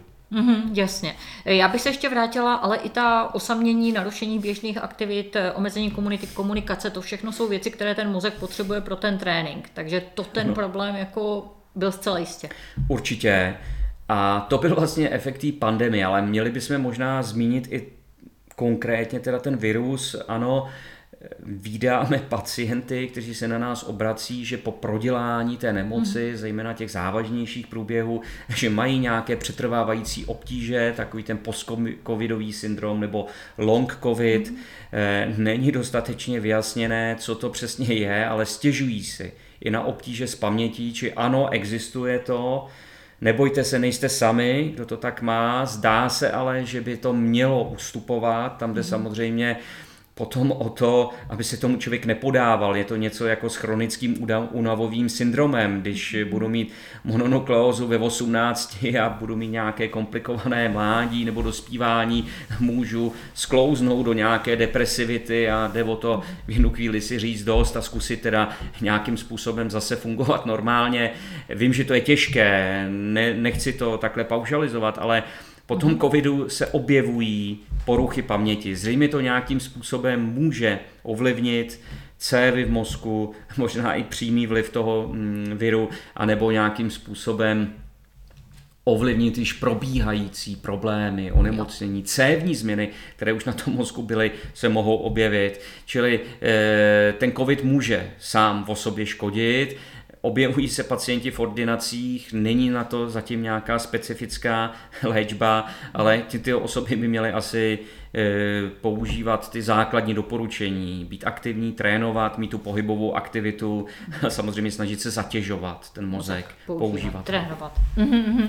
Takže já bych se přesunula k diagnóze Alzheimerovy demence. Já jsem zachytila, ty jsi někde doporučoval testování v lékárnách, nějaké relativně pár minutové, a taky jsem zachytila, že si uh, mluvil o studii stanovení stavu české populace, o rizikovosti, prevenci uh, v Motole. Uh, jestli k tomu může? Tak samozřejmě těch pacientů je mnoho a ten zdravotní systém má určitou kapacitu a klíčovou roli v tom systému zdravotním hraje nějaký screening, kdyby měly se vlastně odlišit eh, ty osoby zdravé od těch, kde je nějaké podezření na tu nemoc. Mm. Nikdy ten screening nemůže říct, že ten člověk už je nemocný, ale ti, kdo výjdou z toho screeningu s nějakým podezřením, tak by dál měli tím zdravotním systémem procházet a být podrobeni podrobnějšímu vyšetření. A ten screening samozřejmě, když ho dělají nezdravotníci, tak je někdy považován za méně spolehlivý, ale e, na druhou stranu je to cené, že se ta populace nějakým způsobem takhle vyšetří. E, je možné udělat si ten screening i sám, stáhnout si třeba nějakou mm, aplikaci do mobilu nebo na internetu, Eh, my teď vyvíjíme jednu takovou screeningovou aplikaci eh, do mobilního telefonu cíleně na Alzheimerovu nemoc a eh, ten screening má ten úkol, že tedy potom, když ta osoba je zachycena, tak směřuje dál. Může směřovat k praktickým lékařům, ty už můžou udělat nějaký objektivní test, třeba minimental test, role praktického lékaře je velmi důležitá. Chodí tam nejenom pacienti, ale i ti jejich pečující, příbuzní, chodí často spolu, eh, znají je ty praktičtí lékaři, mohou i nějaké léky preventivní nebo doplňky doporučit, napsat. Ginkgo biloba třeba mm. se zdá, že může mít nějaký preventivní efekt. Na to jsme zapomněli v mhm. rámci všech těch mm. zmínek eh, o stravě. A e, ty osoby, které pak v tom testu vykazují nějakou poruchu, tak by měly směřovat k neurologům, psychiatrům nebo geriatrům a ti už by pak měli udělat nějaké vyšetření mozku, CT nebo magnetickou rezonanci, měli by udělat nějaký podrobnější psychologický hmm. test, jak ten mozek funguje a v poslední době je velmi důležité dělat nějaké vyšetření metabolismu mozku. Hmm. To můžete buď to udělat velmi drahou metodou na PETu, nebo metodou levnější, ale pro pacienty někdy, eh, někdy nepříjemnou, to je vyšetření mozkomíšního moku a zdá se, že velmi brzy, během dvou, možná třech let, bude mít dostupné relativně velmi spolehlivé testy z krve. Mm-hmm. Takže to by byl jakoby průlom, kdyby ta prevence šla dělat, nebo to preventivní vyšetření v nějakém masovějším měřítku. No a když máme těch osob eh, s Alzheimerovou nemocí v České republice nějakých 120 eh, tisíc třeba těch, co už mají obtíže, pak zde máme ještě dalších, dejme tomu 300-400 tisíc, kteří o tom ještě nevědí, že už v mozku ty změny mají. Ta Alzheimerova nemoc totiž má dlouhou fázi, kdy o ničem nevíme a v mozku už se dělají změny a pak kratší čas, kdy už ty obtíže máme. Dejme tomu 15 až 20 let předtím, než se objeví první příznaky, tak se v mozku už tvoří ty změny a pak člověk s tou nemocí Alzheimerovou žije průměrně 7 až 10 let. Někdo 15, ojediněle i déle a někdo třeba jenom 6. Takže to je průměr, no ale to znamená, že dvě třetiny toho onemocnění jsou preklinické a jedna třetina je v té fázi té klinické. A my můžeme zachytit tu preklinickou tím testováním. Můžu se vrátit ještě to testování v lékárnách? To běží pořád? Dělají to lékárny všechny? Nebo ano, občas... běží, běží. Já si myslím, že to je dobrý nápad. Někdy je to kritizováno tím, že ty testy nejsou prováděny odborníkem, no. někdy si je kritizováno to, že ty testy, které jsou používány v těch lékárnách, konkrétně v takovém tom nejrozšířenějším programu, že nejsou vhodné testy, ale já bych byl pragmatický zde. Každé vyšetření je dobré. Někoho to uklidní, někoho to naopak nasměruje někam, takže my vlastně, nám jde o to, aby ty osoby nežily potom s demencí sami někde um, zapomenuté. Eh, jde o to, aby jsme je vyšetřili a zachytili co nejdříve, protože ta i v současnosti dostupná léčba má větší význam, když je nasazená co nejdříve a samozřejmě i ty preventivní opatření se můžou uplatnit. Mm-hmm, dobře, a jak jsi říkal ještě o těch aplikacích, máš nějaké konkrétní doporučení? Dáme ho třeba do podcastu, potom přidáme vlastně k, k podcastu, anebo chceš rovnou říct něco? Tě Můžeme potom vyvíjet se aplikace, jo. která se jmenuje Alzheimer Chain, jako řetěz jo. Alzheimerovský, která bude brzy stažitelná eh, v Apple Store a Google Play, jo. která by měla nějakým způsobem udělat takové takové vyhodnocení, mm-hmm. takové skóre. Eh, posun k té telemedicíně, k těm mobilním telefonům je důležitý. Buďme pragmatici, po praktických lékařích toho chce mnoho specialistů, mnoho. Dneska jsou zavaleni skutečně nejenom byrokracií, ale i péčí o pacienty s covidem, s virózama, každý chce, aby léčili cukrovku, vysoký tlak, dělali prevenci rakoviny a my po nich jako neurologové chceme, aby ještě vyšetřovali ty kognitivní funkce. Nemyslíme si, že to je úplně jednoduché. Já si velmi vážím praktických lékařů, jejich čas je limitovaný, mají hodně práce, čili jakákoliv metoda, která vlastně vyšetří ty pacienty ještě dříve, telemedicínsky nebo pomocí mobilu, je velmi cená a velmi prospěšná. A možná tak jednou to bude fungovat eh, většinově. To jsem zachytila takový vlastně eh, od Harariho, autora vlastně bestselleru, že jo, eh, historika izraelského, který v jedné z těch svých knih o budoucnosti, myslím, že píše, že brzy budeme mít každý svého lékaře na zápěstí v některých z těch monitorovacích ano. hodinkách nebo něčem podobném a vlastně samozřejmě, že když bude ten problém diagnostikovaný, tady je jenom výhoda, že to měří 24-7 a čím dál více funkcí, Aha. tak ale budeme propojeni pak s tím lékařem a ten už se pak ozve a bude Aha. řešit. Ale, ale ta diagnostika, že bude třeba i takto, jako, což by bylo velmi příjemné asi. Tak eh, poslala bych se k léčbě. Eh, my vlastně neumíme vyléčit Alzheimerovu demenci, jestli jako to dobře chápu. Máme léky, samozřejmě, které používáme. Co se dneska nabízí? Jaký je dneska spektrum léku a pak se posuneme k těm, co se vymýšlí? Tak eh, ta v současnosti dostupná léčba se říká, že je takzvaně symptomatická. Dokáže oddálit ta nejzávažnější stádia onemocnění, dokáže zlepšit kvalitu života těch pacientů, ale pozor, i těch pečujících, proto je to někdy ještě daleko větší zátěž. Pacient s tou Alzheimerovou nemocí samozřejmě zpočátku je nešťastný, ale pak si nemusí úplně tu nemoc uvědomovat. To jeho okolí, který se o ní stará, tak pro ně je to velmi těžké, čili my léčíme nejenom pacienty, ale někdy musíme být oporou, nebo velmi často musíme být oporou a i psát třeba nějaké léky na spaní, na uklidnění proti depresi těm pečujícím. Čili ty léky dokáží snížit tu zátěž i pro ty pečující a dokáží ty léky zlepšit paměť. Představme si to tak, že když to onemocnění průměrně od toho svého počátku, od prvních obtíží s pamětí trvá 7 až 10 let, tak po těch deseti letech ten pacient zemře. Průměrně. Někdo, jak jsem říkal, za 15, někdo za 6. Ale ta doba, kdy je ten pacient soběstačný, z těch 7 až 10 let, ta soběstačnost je eh, třeba 1 až 2 roky. Ty léky to prodlouží tu soběstačnost třeba na 4 až 5 let. To je obrovský Čili posun. Oni, oni přidají dva až tři roky života ve vyšší kvalitě. Uh-huh. Někteří z těch osob, některé ty, ti pacienti mohou i pracovat ještě. Někteří si můžou sami dojít na nákup, sami si uvařit ještě v počátku. Čili to je velmi významné, čili ty léky, které v současnosti máme, nejsou špatné, oni pomáhají a vždycky tady asi zůstanou a vždycky budou pomocníkem v těch pozdních stádích, ale nedokáží to onemocnění zastavit, úplně odstranit. Ten pacient ho má a dál tím trpí, akorát, že je na vyšší úrovni a potom ten závěr je bohužel sešup toho onemocnění a zhorší se.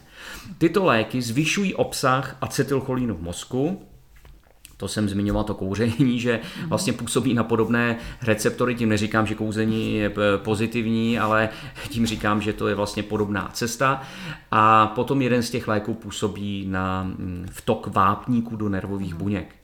No, ty můžeme napsat na recept tyto léky, pak jsou některá ještě léky proti na, eh, na poruchy náhlady, které přímo zlepšují paměť eh, a potom řada pacientů jde do lékárny si vyzvenou ten recept a ještě se zeptá právě, co si ještě můžu koupit za nějaký potravinový doplněk a za nějaké, za nějaké pomocníky. My jsme tady zmiňovali některá dietní, preventivní opatření, že jsou dobrá, že se o nich uvažuje. I ten kokosový olej je stále ve hře, eh, další DH a různé mm, vitamíny a tak dál. Ano, můžou pomáhat, ale zase na druhou stranu v těch lékárnách se prodává spousta věcí, o kterých bezpečně víme, že jsou úplně na nic, že nefungují, že jsou k ničemu. Eh, dovolíš si něco jmenovat? I tady, co já se bych, často používá, co máš zkušenosti já a co bych, bys nedoporučil? U Alzheimerovy demence. Já bych úplně nechtěl jo. jmenovat, nechci se dostat eh, do nějakého jakoby reklamního jo. módu, eh, ale mm, některé z nich opravdu nefungují. Obecně nootropika se jim říká, léky hmm. ze skupiny nootropik. Nefungují, tam by dělány i studie, které ukazují, že to nefunguje. A naopak jeden kandidát, který neustále se objevuje a zkoumá a zdá se, že efekt má, jsou extrakty ginkgo biloba. Hmm. Jinan dvoulaloční. Přesně tak. Ale tady záleží, jaké extrakty. To máte jako s vínem. Můžete mít špatné víno, můžete mít dobré víno, skvašené víno. Tam jde o extrakty, které obsahují konkrétně látku, která se jmenuje EGB 761 Dělá to řada firm, čili tady nedělám reklamu nějaké konkrétní firmě, ale konkrétně EGB 761 a to se zdá, že může skutečně působit preventivně a že ten efekt tam může být velmi významný v prevenci, ale zdá se, že některé studie ukazují, že to může pomáhat již už když máme i mírné obtíže. Mm-hmm. Čili máme... Extrakt nano, tady ta látka EGB přesně tak, přesně tak. 761. Mm-hmm. No a e, to jsou léky, které teda v současnosti máme. No a potom jsou e, ve vývoji léky takzvaně biologické, zkouší se řada postupů a tam je taková první vlaštovka. E, v červnu loňského roku americká FDA, FDA zaregistrovala jeden z léků, jsou to infuze s protilátkou proti bílkovině amyloidu, která se v mozku tvoří. Ten lék eh, je velmi, velmi nadějný. Možná, kdyby se dával pacientům dříve, v časnějších stádiích, tak by pomáhal ještě více. To, co ovšem kolem toho léku je za otázky, je to, že hm, se musí podávat formou infuzí, což není úplně jednoduché zorganizovat že když odstraňujeme tu bílkovinu z mozku, tak ji odstraňujeme i z cév, takže je potřeba kontrolovat ty cévy pravidelně pomocí magnetické rezonance a rovněž je to otázka ceny. Takže eh, tento lék eh, zatím nebyl v Evropě schválen k používání, nicméně tím, že už někde schválen je, tak je možné ho používat a uvidí se dál, jestli tedy eh, bude dostupný pro pacienty i v České republice. Zdá se, že ano. A případně v jakém množství a pro které konkrétně. Mm. Nebyly s tímto lékem spojeny velké kontroverze, že nejdříve poradní vlastně orgán FDA víceméně jednohlasně doporučil ho nedoporučovat, neschvalovat k registraci, protože pokud vím, jestli tam byly problémy, on má prokazatelně snižuje ty pláty, ale není prokázáno, že by snižoval vlastně nějakým způsobem, prodlužoval ten život nebo kvalitu nebo úmrtnost. Že je tam jako jenom jeden z těch parametrů, ano. které zachycuje. A pak nakonec byly nějaké kritiky, že byl víceméně schválen pod tlakem průmyslu a nějaké, jako, nějaké veřejné mínky. Je to tak nějak? No, ten lék vlastně, vy když chcete zaregistrovat nějaký lék, tak si uděláte takovou studii.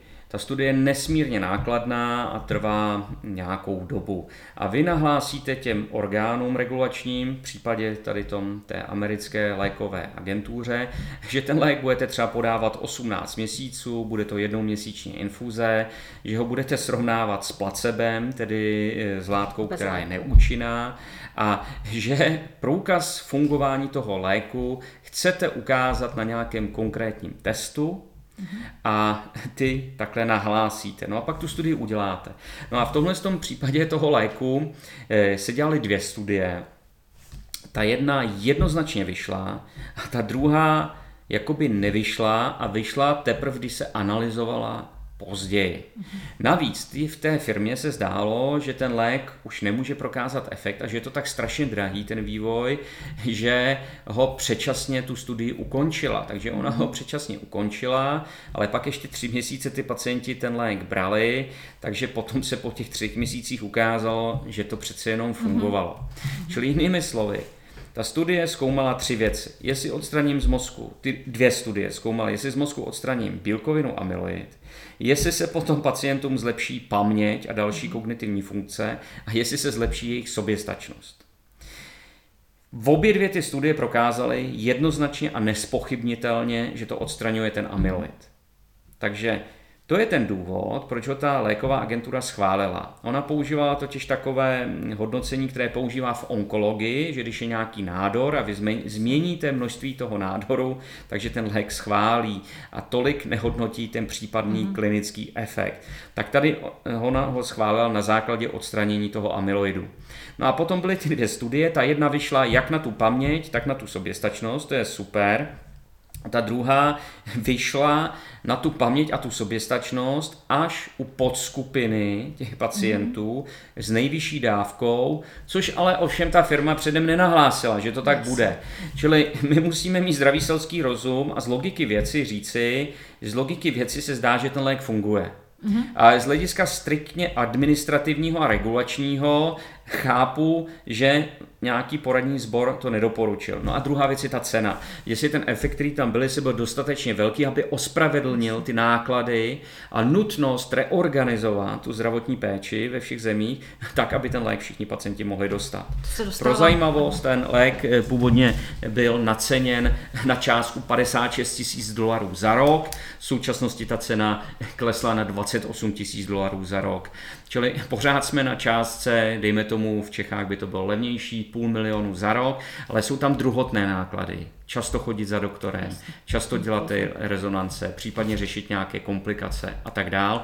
Takže při množství 120 tisíc pacientů v České republice bychom se dostali do částek řádu desítek miliard korun ročně jenom za tady tu léčbu. Bychom a ty vlastně museli přestat léčit nemáme. ostatní nemoci. Čili ne všichni by měli nárok Jasně. na ten lék, dejme tomu jenom ta časná stádia, pacienti bez rizik a tak dále, ale i tak budeme na částce třeba 10-20 miliard za rok, čili jsou to části velké. Čili spíše ty kontroverze ohledně toho léku jsou, jestli funguje natolik, aby jsme mohli do něj vlastně tolik investovat. To je velmi složitá věc, protože téhle té farmakoekonomice se pak hodnotí třeba i cena lidského života, kolik je vyčíslitelný lidský život. Eh, zní to problémově eticky, ne každý se je ochoten přihlásit té diskuzi a přispět do té diskuze, ale prostě když máme nějaký koláč peněz, tak si musíme rozhodnout, jak ho rozkrájíme a kam ty peníze dáme. Já v poslední době pozoruju trošičku diskriminaci těch vyšších věkových skupin, takový ten ageismus, že se řekne, no jo, no tak babička, ona stejně má sklerózu a ty to nepomůže, tak to dejme někomu jinému, někomu mladšímu. A to se mi úplně nelíbí, ta kvalita života a zejména u lidí, kteří tady pracovali, budovali, jakoby, nechci vyznít budovatelsky, ale chodili do práce, platili daně a za ty se něco mm, udělalo, vychovávali děti, že jo, a tak dál, tak těm něco dlužíme, takže měli bychom jim tu léčbu umožnit. Ale na druhou stranu chápu, že kdyby to mělo jít na úkor jiných oblastí, důchodu nebo jiných nemocí, takže eh, někdo, kdo o tom centrálně rozhoduje, a to jsou zdravotní pojišťovny, případně ministerstvo nebo vláda, že jo, jsou to politici, tak ti musí rozhodnout nějakým způsobem konsenzuálně, kompromisně. No a taky pak záleží, kdo je volí, že jo.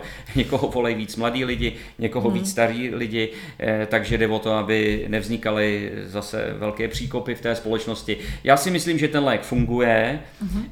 Nemyslím si, že funguje až tak moc, ale funguje a myslím si, že by fungoval víc, kdyby se dával lidem v počátečním stádiu toho onemocnění, což ta studie úplně nedělala, ona je dávala trošičku později. Takže funguje podle mého názoru a tento rok se dozvíme výsledky dvou dalších klinických studií, které vlastně e, používají podobný léčebný mechanismus a dokonce ty výsledky vypadají i nadějněji.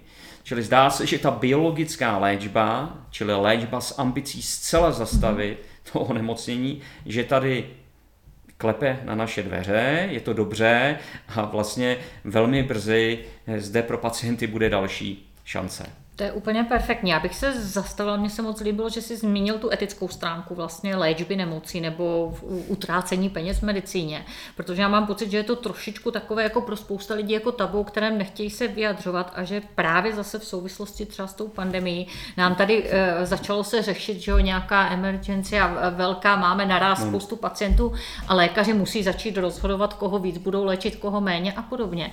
A že to tady zbudilo u některých lidí jako pocit, že, že nic takového se nemůže může dělat, ale ono přece jenom ta medicína to dělá neustále, že jo? Jako každý lékař musí vědět, že můžou nastat situace, kdy v nějaké třeba hromadné neštěstí a podobně havárii musí se rozhodovat podle některých kritérií a úplně stejně neustále se musí rozhodovat ta medicína, ty pojišťovny v souvislosti, ano, v kooperaci ano. s nějakou vládou, lékařskými organizacemi, kde se rozhoduje vlastně čemu se věnuje ta péče, které léky se budou proplácet, jak hodně se budou proplácet, jestli kompletně, částečně a že možná jako by bylo na místě jako tuhle debatu trošičku víc přiznat, jako že tenhle problém tady je a že asi žádné zdravotnictví žádného státu nebo žádný stát si nedokáže vlastně zafinancovat úplně kompletně všechno možné, co máme, co dneska medicína nabízí a bude to možná spíš jako méně a méně. Ano, já, já si myslím, že vlastně ta Alzheimerova nemoc konkrétně než byl covid, než se objevil covid, tak byl vlastně největší problém medicíny, bylo těch hmm. pacientů nejvíc, celosvětově narůstají, je to asi 50 milionů lidí dneska, odhaduje se, že za 20 let to bude asi 120 milionů lidí, že je to v obrovské množství osob, u nás se ten počet taky zdvojnásobí, za 15-20 letých bude dvojnásobek, čili byl to obrovský problém. A je to problém zdravotní, to je jasný, hmm. doktoři, pacienti. Je to problém sociální, protože o ty pacienty se někdo někdo musí starat. Je to buď to profesionál, anebo v optimálním případě někdo z rodiny, partner životní, anebo děti. Ten, kdo se o ně stará, nemůže dělat další věci, nemůže chodit do práce, čili je to problém sociální.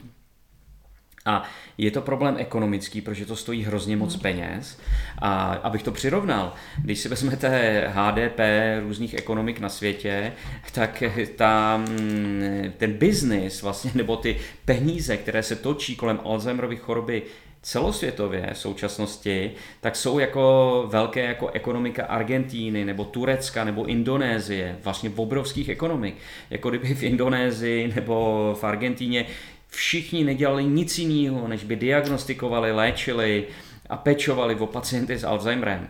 A to se zvětší a bude to velké jako třeba jako ekonomika Kanady. Hmm. Čili to bude obrovské. Kdyby byla Alzheimerova nemoc země, tak je to nějaká desátá největší ekonomika na světě. Hmm. Čili je to problém ekonomický. No a právě proto je to v neposlední řadě i problém politický. V České republice naštěstí byl teď schválen Národní plán Alzheimer, který má pomoci vybudovat nějaká centra pro tu nemoc, navrhnout mhm. nějaké postupy, eh, sjednotit tu problematiku a eh, optimalizovat vlastně tu péči. Mhm. Eh, ale i tak bude potřeba, aby politici rozhodli, kolik na to dají mhm. peněz a zde samozřejmě vidíme to podle mého názoru, eh, když se něco nepovede, někde nějaké volby, tak eh, eh, často za to můžou důchodci nebo tak, staří lidé. Bojím se toho, aby nebyla zde diskriminace té vyšší věkové skupiny, protože nepochybně si zaslouží, aby léčení byly a samozřejmě je otázka, jestli taky dáváme dostatek prostředků na zdravotnictví, jestli třeba se nedá ušetřit někde jinde, nechci říkat kde, na sociálních výdajích, na armádě, na různých podporách nebo na různých eh, neziskových organizacích a, a nealokovat ty peníze ve prospěch teda léčby seniorů, když to tak řeknu. Takže to uvidíme a to musí rozhodnout politici. Eh, a uvidíme, jak rozhodnou. Eh, díky, já jsem ráda, mluvíš o těch pečujících, já se k ním nedostanu, ale mám poslední otázku k léčbě. Eh, jestli se můžeš taky zmínit o Martinu Tolarovi, českém neurologovi, který je u vývoje dalšího léku, myslím, že to firma eh, Alzheimer společnost, jako co je za lék, co oni vyvíjejí a myslím, že jsou taky už v takových nějakých těch klinických málem testování. Ano, tak já se s Martinem dobře znám, jsme ze stejné fakulty a vám si říci kamarádi, pravidelně se někde vídáme a hlavně spolupracujeme, čili spolupracujeme již delší dobu a hm, já jsem vlastně s Martinem se setkal poprvé, když pracoval eh, pro velkou nadnárodní farmaceutickou firmu a já už jsem se v té době věnoval Alzheimerově nemoci a on potom se trošku zdálil z té problematiky a teď se do ní vrátil vlastně se svou vlastní firmou, kterou spolu založil a mají skutečně velmi nadějný lék na léčbu Alzheimerovy nemoci. Já jsem mluvil o tom, že do konce roku budou výsledky vlastně a budou teoreticky k dispozici tři léky a hned v závěsu teoreticky během dalších dvou až třech let by mohl být při pozitivních výsledcích k dispozici ten lék, který vyvíjí eh, firma Martina Tolara. Ten lék působí na stejný cíl, na bílkovinu, která se jmenuje amyloid. To, co je ovšem pro ten lék, eh, který vyvíjí Martin unikátní, je ta skutečnost, že jsou to tablety. Takže dobrá že ta léčba by byla forma. Mhm. určitě pohodlnější, bezpečnější a tím pádem levnější. Jasně. A rovněž ten cíl, oni se zaměřují na jednu ranou fázi tvorby té bílkoviny, na takzvané toxické oligomery, mm. které se zdají, že jsou více nebezpečné než takové ty plaky, které mm. se v tom mozku ukládají. My spolupracujeme eh, u našich pacientů v Motole, podáváme ten lék v rámci klinické studie pacientům a eh, zdá se, že ty eh, výsledky dosavadní jsou nadějné. V březnu bude, v březnu 22 teda bude konference Eh, hlavní na tu Alzheimerovu nemoc, kde jsme přihlásili společný příspěvek, kde se zdá, že mm, ten lék působí eh, právě na ty bílkoviny v tom mozku a eh, že se daří omezovat ty škodlivé Ehm, děje a procesy, jo. které se v tom mozku dějí. Že je to skutečně velmi nadějný lék a jak říkám, mhm. výhoda je to, že to nejsou infuze, že by to byly tablety. Tak, takže to znamená, že už probíhá skutečně klinické testování. To už jako ano, to je poslední, daleko. poslední fáze 3. Perfektní.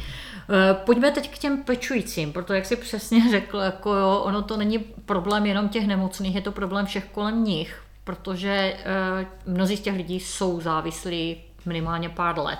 Eh, co bys doporučil těmto lidem? Jako jsou nejrůznější doporučení. Jedno z takových, co já jsem zachytila jako možná nejzajímavější, tak eh, lepší než ty lidi opravovat, říkám lidem, že nemají pravdu, že ten o kom mluví, že přijde, už umřel a podobně.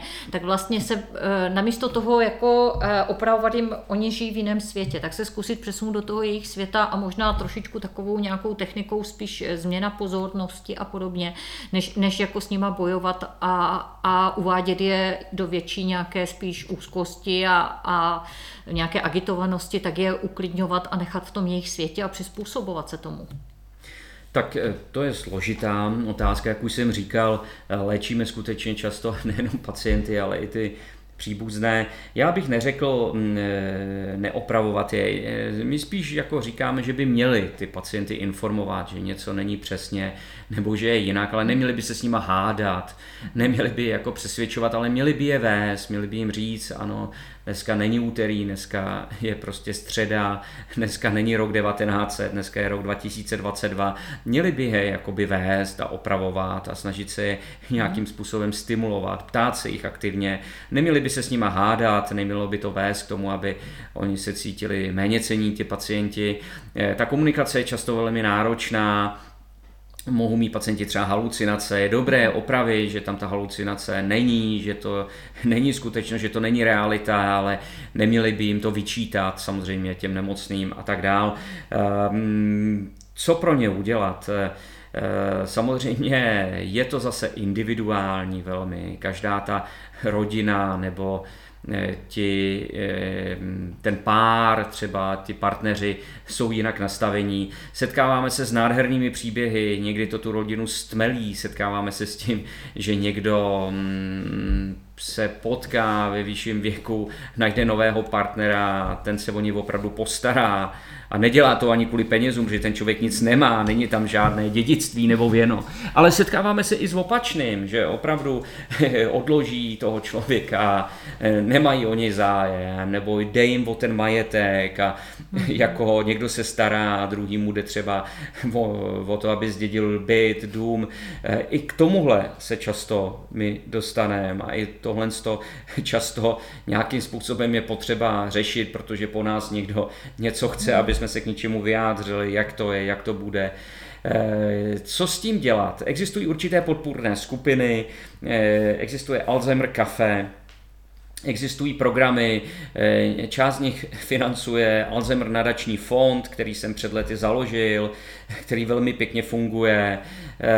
Existuje mm, velmi dobře vedená pacientská organizace, vlastně eh, Česká Alzheimerovská společnost. Existují kontaktní místa této Alzheimerovské společnosti. Ta skutečně eh, na světové úrovni funguje velmi dobře u nás v České republice. Eh, existují i různé poradny, my financujeme právě z Alzheimer nadačního fondu takzvaný Alzheimer Point, kde je možné získat informace o těch sociálních věcech, o dávkách, ale i o tom, jak třeba trénovat tu paměť, jak komunikovat. Eh, čili Existuje zde určitá podpůrná síť pro ty mhm. pečující. Existují i zařízení, které jsou schopni poskytnout nějakou odlehčující Eh, odlehčující pobyt eh, pro toho nemocného. Eh, dejme tomu třeba pečující potřebuje jít na operaci se žlučníkem nebo s endoprotézou kyčle a nemůže, protože se nemá o toho nemocného kdo starat. Takže třeba na týden jde do toho mhm. zařízení, oni si jdou na operaci a mhm. pak zase se vidí. Je to často na úkor i zdraví těch pečujících a určitá síť tady existuje, některá ta síť zařízení jsou nezisková, zdarma pro pacienty, některá jsou komerčního charakteru. Eh, celkem ta síť bych řekl, že je relativně bohatá a spíše se zvětšuje a ta kapacita nabízet tu podporu spíše roste. To je výborné, já jsem tady měla dotaz doporučení zdrojů literatury web, tak přidáme tady tyto odkazy vlastně do té infografiky k podcastu. A napadá mě teď jedna, nevím, jestli znáš knihu Konec stárnutí, End of Aging, vlastně je to knížka, která má jednu zajímavou teorii, takový bestseller, a ona říká, že lepší, prospěšnější možná, než se soustředit a hledat terapie na proti Alzheimerově demenci, proti cukrovce, proti nádorům a podobně, je zaměřit se a studovat prevenci proti stárnutí vlastně, jo? že by nám to eh, tady takhle komplexně dokázalo eh, vyřešit právě všechny ty ostatní věci, že to je jenom eh, spojit spojitost je tam to stárnutí u všech tady těchto potíží přicházejících s věkem. Tak eh, stáří je etapa lidského života, demence, její nejčastější forma Alzheimerova nemoc je eh, onemocnění. Není rovnítko mezi stářím a demencí, ale je pravda, že ve stáří je samozřejmě ta demence častější a že některá to doporučení samozřejmě a prevence se překrývají. Je to samozřejmě i filozofická otázka délky lidského života, jak dlouhý má být ten lidský život a mm, je velmi důležité v jaké kvalitě samozřejmě. Známe případy opravdu smutné pacientů, kteří přežívají eh, ve stavu, který není úplně jednoduchý, jsou těžce postižení, někteří z nich si to uvědomují, myslím si, že to je velké utrpení a že kdyby ten jejich život byl kratší o něco, že by možná o tolik nepřišli, a na druhou stranu máme pacienty, kteří by chtěli žít díl a prostě nejde to, nemůžou, nedožijí se toho věku. Čili eh, ano, nějaký elixir mládí a mm, zdravé stárnutí je to, co samozřejmě se zkoumá, to kudy to jde. Eh, existují zajímavé studie, které říkají, že třeba ukázali fotky osob eh, s to lidem a ty, kteří měli pocit, že vypadají mladě, tak ty se taky dožili většího věku než ty, kteří vypadali staře. existují samozřejmě všechny ty preventivní různé návyky, ale existuje i takové vnitřní, podle mého názoru, na programování, jak se člověk naprogramuje. Někdo má ještě nějaký moto, nějaký cíl, něco chce v životě zažít, zajímá se, aktivní, někdo naopak nemá žádný zájem a kouká jenom na tu televizi a nemá nic, co by ho jakoby vedlo dopředu. Eh, některé ty osudy vidíme taky, že se perou s tou nemocí, někdo se tomu víc podá, i tomu stárnutí, stárne s takovou tou grácí, tak to jsou možná všechny jakoby faktory, které tomu nějak napomáhají. Já jsem nedávno dostal knížku mm, od někoho krásnou, obrazovou, s velmi krátkými medailony stoletých a víceletých lidí, kde se hledali nějaké ty průsečíky, proč se teda dožili toho vyššího věku. Eh, co je zajímavé je, že se ukazuje, že podle různých kronik a mm, matrik a statistik, že taková délka lidského života, které lze asi teoreticky dosáhnout a možná by ta medicínská opatření mohla nás k ní posunout a doufejme, že i v té dobré kvalitě toho života je 115 let, Mm-hmm. Nevím proč, ale velmi málo lidí historicky se dožilo více než 115 let. Mm-hmm. Po těch 115 letech už to opravdu dramaticky klesá, jsou výjimky, doložitelné výjimky, 120, snad 125, nevíme, jak to vedli, že jo, ty kronikáři, ty matriky. Eh, do budoucna to bude vedeno nepochybně yes. precizněji a ti, kdo dneska mají 120 let, tak můžeme pochybovat, jak to tenkrát bylo zapsané. Ale těch 115 let se zdá, že je nějaká hranice biologická, které by nějak asi šlo dosáhnout a někteří ji dosahují nebo se jí, dejme tomu, blíží. Stoletých bude přibývat, bude jich stále asi více. No a teď jde o to, co teda je k tomu vede. Eh, zajímavé je, tady podle té knížky, kde je snad asi 50 případů celosvětově, eh, jsou lokality, kde se dožívají vyššího věku a tam bychom se měli inspirovat. Já si myslím, že než se právě učit od nějakých jenom čistě vědeckých prací a mít takovou tu přílišnou obdiv k té vědě, že může být zajet si na nějaký řecký ostrov, kde jakoby opravdu ta dlouhověko se zdá, že je a navnímat tu atmosféru, podívat se, co se tam taký, jaký výraz mají v tváři ty lidi, jak spěchají, co se děje. Jsou v Japonsku lokality, jsou někde v Jižní Americe, to jsou ty modré zóny, ano, o kterých jsem mluvil. Jsou to ty modré zóny a tam samozřejmě je to častější, takže může to být něco ve stravě, může to být nějaký zázračný lék, který najdeme. Uvažuje se o fungování mitochondrií, že proti tomu stárnutí ty mitochondrie jsou důležité, boj s těmi volnými kyslíkovými radikály.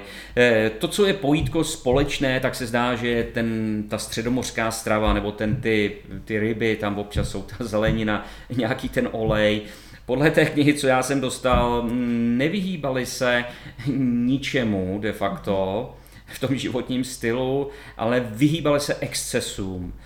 Prakticky si každý z nich dal, když to tak řeknu, panáka nebo deci vína, ale nikdo z nich třeba nepil pravidelně i v tom vyšším věku pracovali, byli aktivní fyzicky, takže ta chůze, ta vertikalizace, že chodíte, tak samozřejmě je velmi důležitá. To tam hraje roli, často mají zahrádku, samozásobějí se, mají nějaké vazby sociální.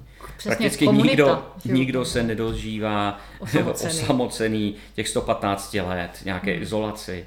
Čili komunita, vazba na tu lokalitu tam hraje roli. Samozřejmě je tam i genetika a nejsou tam ty excesy, jak říkám. Ono může být i exces i to, že někdo prostě běhal maratony celý život.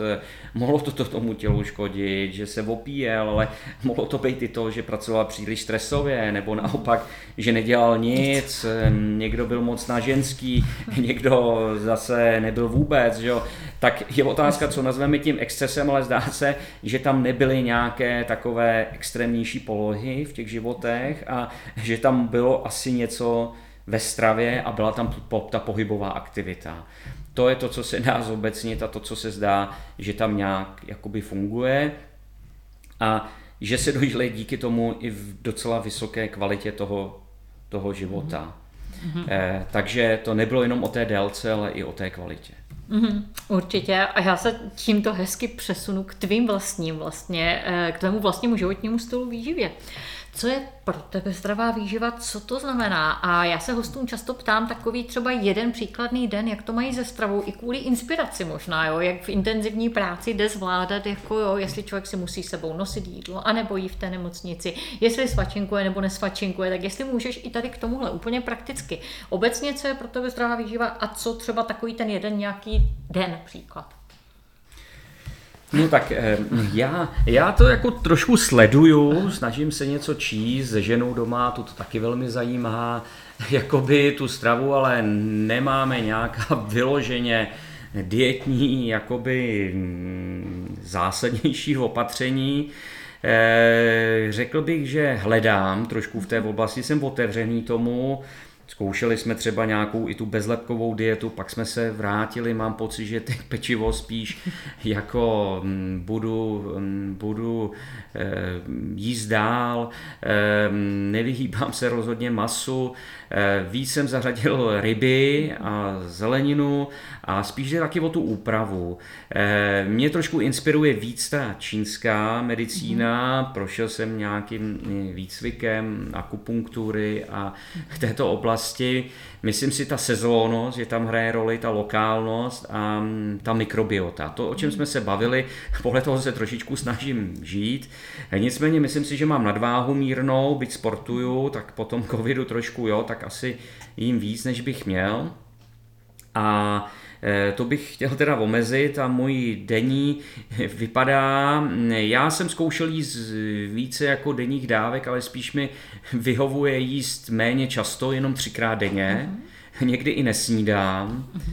Často snídám, ale někdy ne. Myslím si, že spíš mě by vyhovovalo takové to mírné hladovění, uh-huh. občas a ten půl, byť jsem k tomu se vyloženě neodhodlal a Eh, co se týče alkoholu, tak eh, občas si dám víc, ale není to mnoho, nepiji každý den alkohol, to mhm. ne, dám si párkrát týdně pivo, ipu eh, a jinak myslím si, že mm, se snažím víc jakoby ladit s tím, jak ten organismus zrovna funguje, jak se cítím a s tím trošku i ročním obdobím. V zimním období víc eh, těch eh, zahřívajících, hřejivých potravin, v tom letním spíš i tu syrovou zeleninu, čili eh, snažím se tam hledat nějakou tu sezónnost a ten vnitřní biorytmus toho organismu, který, který tam mám. Mm-hmm. Můžeš jeden pracovní den, teď natáčíme v únoru, takže je zima ještě.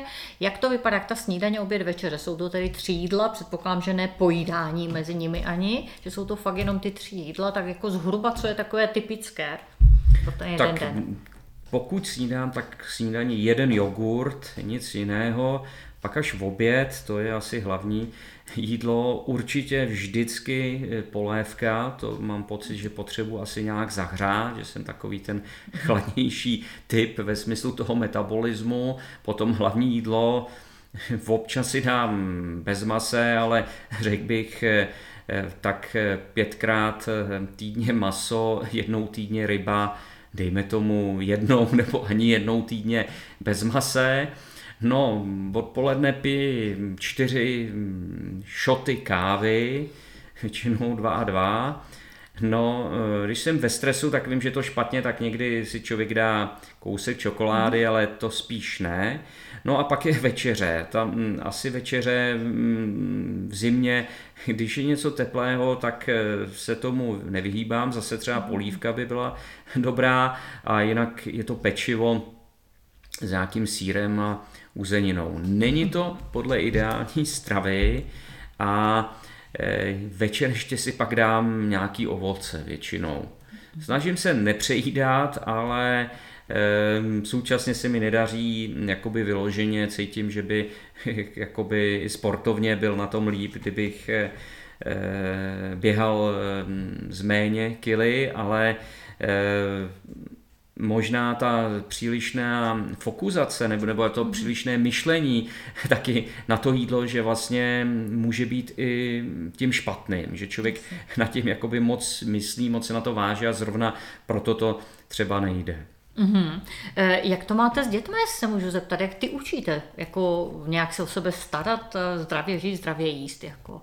Jak to zvládáte? Jak máš velké děti? Jak no. máte velké? Já vlastně nevím. Děti 7 a 9 let. Hmm. Syn ten, musím prozradit, že má takovou velmi monotónní stravu. Opakovaně jsme hmm. to i konzultovali, snažili se.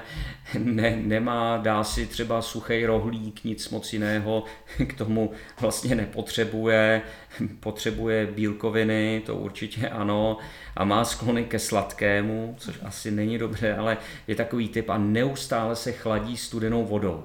Nepije nic teplého, jídlo nepotřebuje teplé. Mám pocit, že to proto, že si toto jeho tělo žádá, vyžaduje to.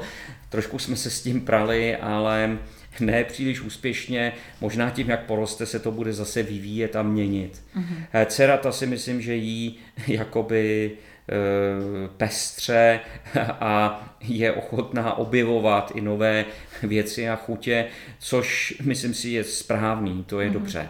Perfektní. Ale bohužel školní jídelna naší škole není ideální, takže nevím, jak to s těma obědama mají a narušuje jim to trošku ten denní rytmus. Hmm školní jídelně doporučíme vstoupit do programu zdravá školní jídelna.cz, program státního zdravotního ústavu, který jim pomůže vařit lépe. Děkuji.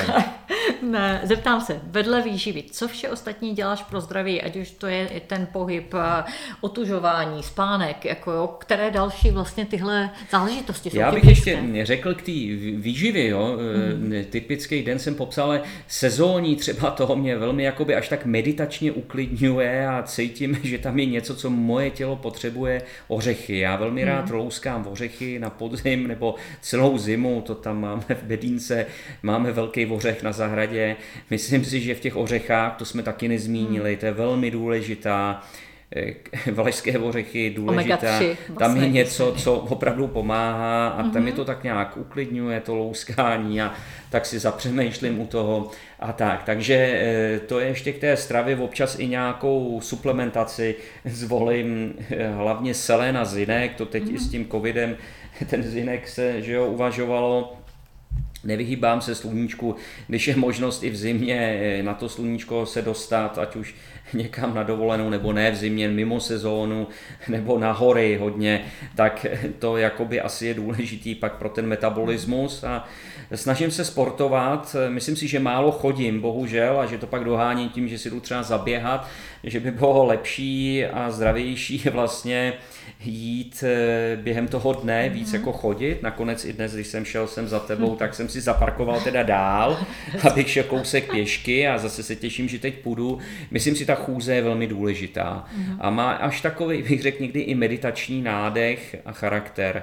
Takže to dělám. No, spánku se snažím mít dostatek, eh, spím spíš víc, 8, 8,5 hodiny, myslím si, že spím, byť můj spánek je špatný a já jsem sova, takže chodím pozdě a potřeboval bych, byť to často nejde, stávat taky pozdě nemohu s tím moc toho udělat a mě spíš osvěžuje a i stran toho spánku cestování.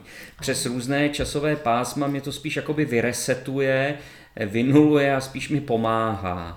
Takže teď se moc necestovalo, takže to příliš nevyužívám. A snažím se během spánku eh, opravdu omezit, aby nebylo absolutně žádné světlo. To mi kdysi poradil jeden kolega, psychiatr, který to používal léčebně na nespavost a je to triviální a funguje to, někdy spím i s tou páskou přes oči, nebo s tím vlastně nevím, jak se to jmenuje, maskou, maskou, s tou maskou, no? nebo velmi často s tím spím. A naopak se snažím jakoby exponovat pak světlu přes den, mm. aby bylo. To je pak důležité i pro ty pacienty, aby neseděli někde v koutku a byli mm. aspoň na balkóně, když už třeba se nedostanou ven. No a co se týče stresu a takové té hygieny, někdy mě mm, jakoby meditačně, chtěl bych meditovat, občas se o to snažím, mám nějaký sklon k nějakým i těm eh, východním třeba filozofiím a e, příroda. Příroda pro mě je klíčová příroda. Já, když se nedostanu do lesa nebo někam na procházku nebo zaběhat si do venkovního prostředí, tak mi to velmi, velmi chybí. Takže to potřebuju prostě být v přírodě nebo na zahradě. To je velmi jakoby pro mě důležité pro dobíjení a vlastně antistresové. No a pak ten sport. Jasně, dobře. E, já se vrátím k té suplementaci jestli, já už jsem se tě ptal, nebo ty už si říkal, slenzinek slunce jsem si zaznamenala. Je něco, co úplně pravidelně suplementuješ, anebo jsou to takhle náhodně záležitosti, občas něco já mám pocit, že občas mám sklon k takovým jakoby svalovým křečím po sportu, buď to špatně strečuju, anebo to prostě chybí a zjistil jsem jednou náhodně, že opravdu po suplementaci hořčníku, zinku nebo selenu, že to je lepší, tak mm. od té doby e, jsem si měřil, když je otázka, co měříme, jakou frakci, teda konkrétně toho selenu, zinku a teď v souvislosti s prevencí covidu, ano, váže se to na stejný receptor, takže to může působit mhm. preventivně. Ten zinek, ten mhm. pravidelně a selen, zinek, selen, jinak prakticky nic, když na člověka leze nějaké nachlazení, tak je to taková poslední zoufalá snaha si vzít nějaký vitamin vitamin C, ale nepřeháním to s tím, eh, spíš ne. Eh, snažím se i třeba netlumit vyloženě nějakou teplotu nebo mírnou bolest. Myslím si, že to pro tu tělo má nějakou informační hodnotu a nepoužívám to teda tolik. Mm-hmm, perfektní. A teď poslední dvě otázky. Kdybys měl jedno výživové doporučení pro zdravý mozek, mozek pro každého, co může okamžitě začít každý dělat? No tak pro zdravý mozek já si myslím, že ty mm, stopové prvky a e, ta pestrost té stravy přes tu mikrobiotu střevní, to si myslím, že hraje roli a že bych doporučoval, aby se teda nevyhýbal, aby bylo spíš pestřejší ta strava a trošičku méně hygienicky úzkostlivá a ostražitá. To si myslím, že mozku jakoby prospívá a vyvarovat se teda přílišného množství těch cukrů, mm. si myslím. Slazení mně přijde zbytečné a zbytečné dráždění a stejně tak vlastně ty eh, příliš procesované potraviny, trvanlivé, to, to bych asi doporučoval omezit. Mm-hmm. Takže to je výživové doporučení. A teď jedno doporučení pro ministra zdravotnictví. Kdyby něco v rámci prevence, terapie Alzheimerovy demence pro zdraví mozku, jako co si myslíš, že by bylo fajn udělat? Tak eh, těžko radit. Já nevidím zase ten systém ze zhora. Můžou tam být věci, které já nevidím z té své pozice, ale já si myslím, že je primárně moc složitý ten zdravotní systém. Já bych doporučil ministrovi, aby ho zjednodušil. Myslím si, že i některé nemocnice, že by se dali zavřít a hmm. že stejně neposkytují tu péči, co by měly a dali by se ty super specializované výkony dát do těch centrálních nemocnic a naopak posílit takový ten prvotní kontakt, eh, to znamená nějakou pohotovost nebo praktické lékaře, eh, zjednodušit dál byrokracii, to si hmm. myslím, že ano, že určitě jo a prostě e, nějakým způsobem zjednodušit i takovou tu organizaci a takovou tu finanční toky v tom zdravotnictví.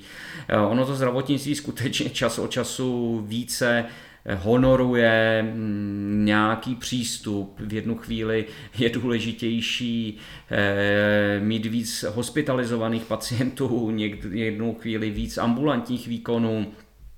Setkáváme se s tím, že vlastně v některých regionech nemocnice mají nasmlouvány péči, za jiné bod, bodové a tedy tím pádem i finanční ohodnocení, čili zjednodušit nějakým způsobem, myslím si, že to je to hlavní. A ta prevence eh, měla by být bonifikována. Já si myslím, že ano, že nějaká bonifikace by tam měla být.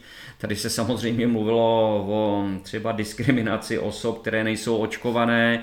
Eh, já chápu tu úvahu, tam už to pak skoro byl politický názor, ne vyloženě zdravotní, ale dovedu si představit, že samozřejmě kouření, alkoholismus, nadváha by byla nějakým způsobem penalizovaná, nebo naopak zdravý životní hmm. styl bonifikovaný. Pustil bych já osobně do toho systému, zejména v oblasti prevence, více soukromých subjektů.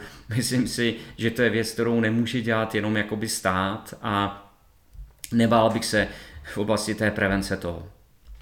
Jakube, velké díky.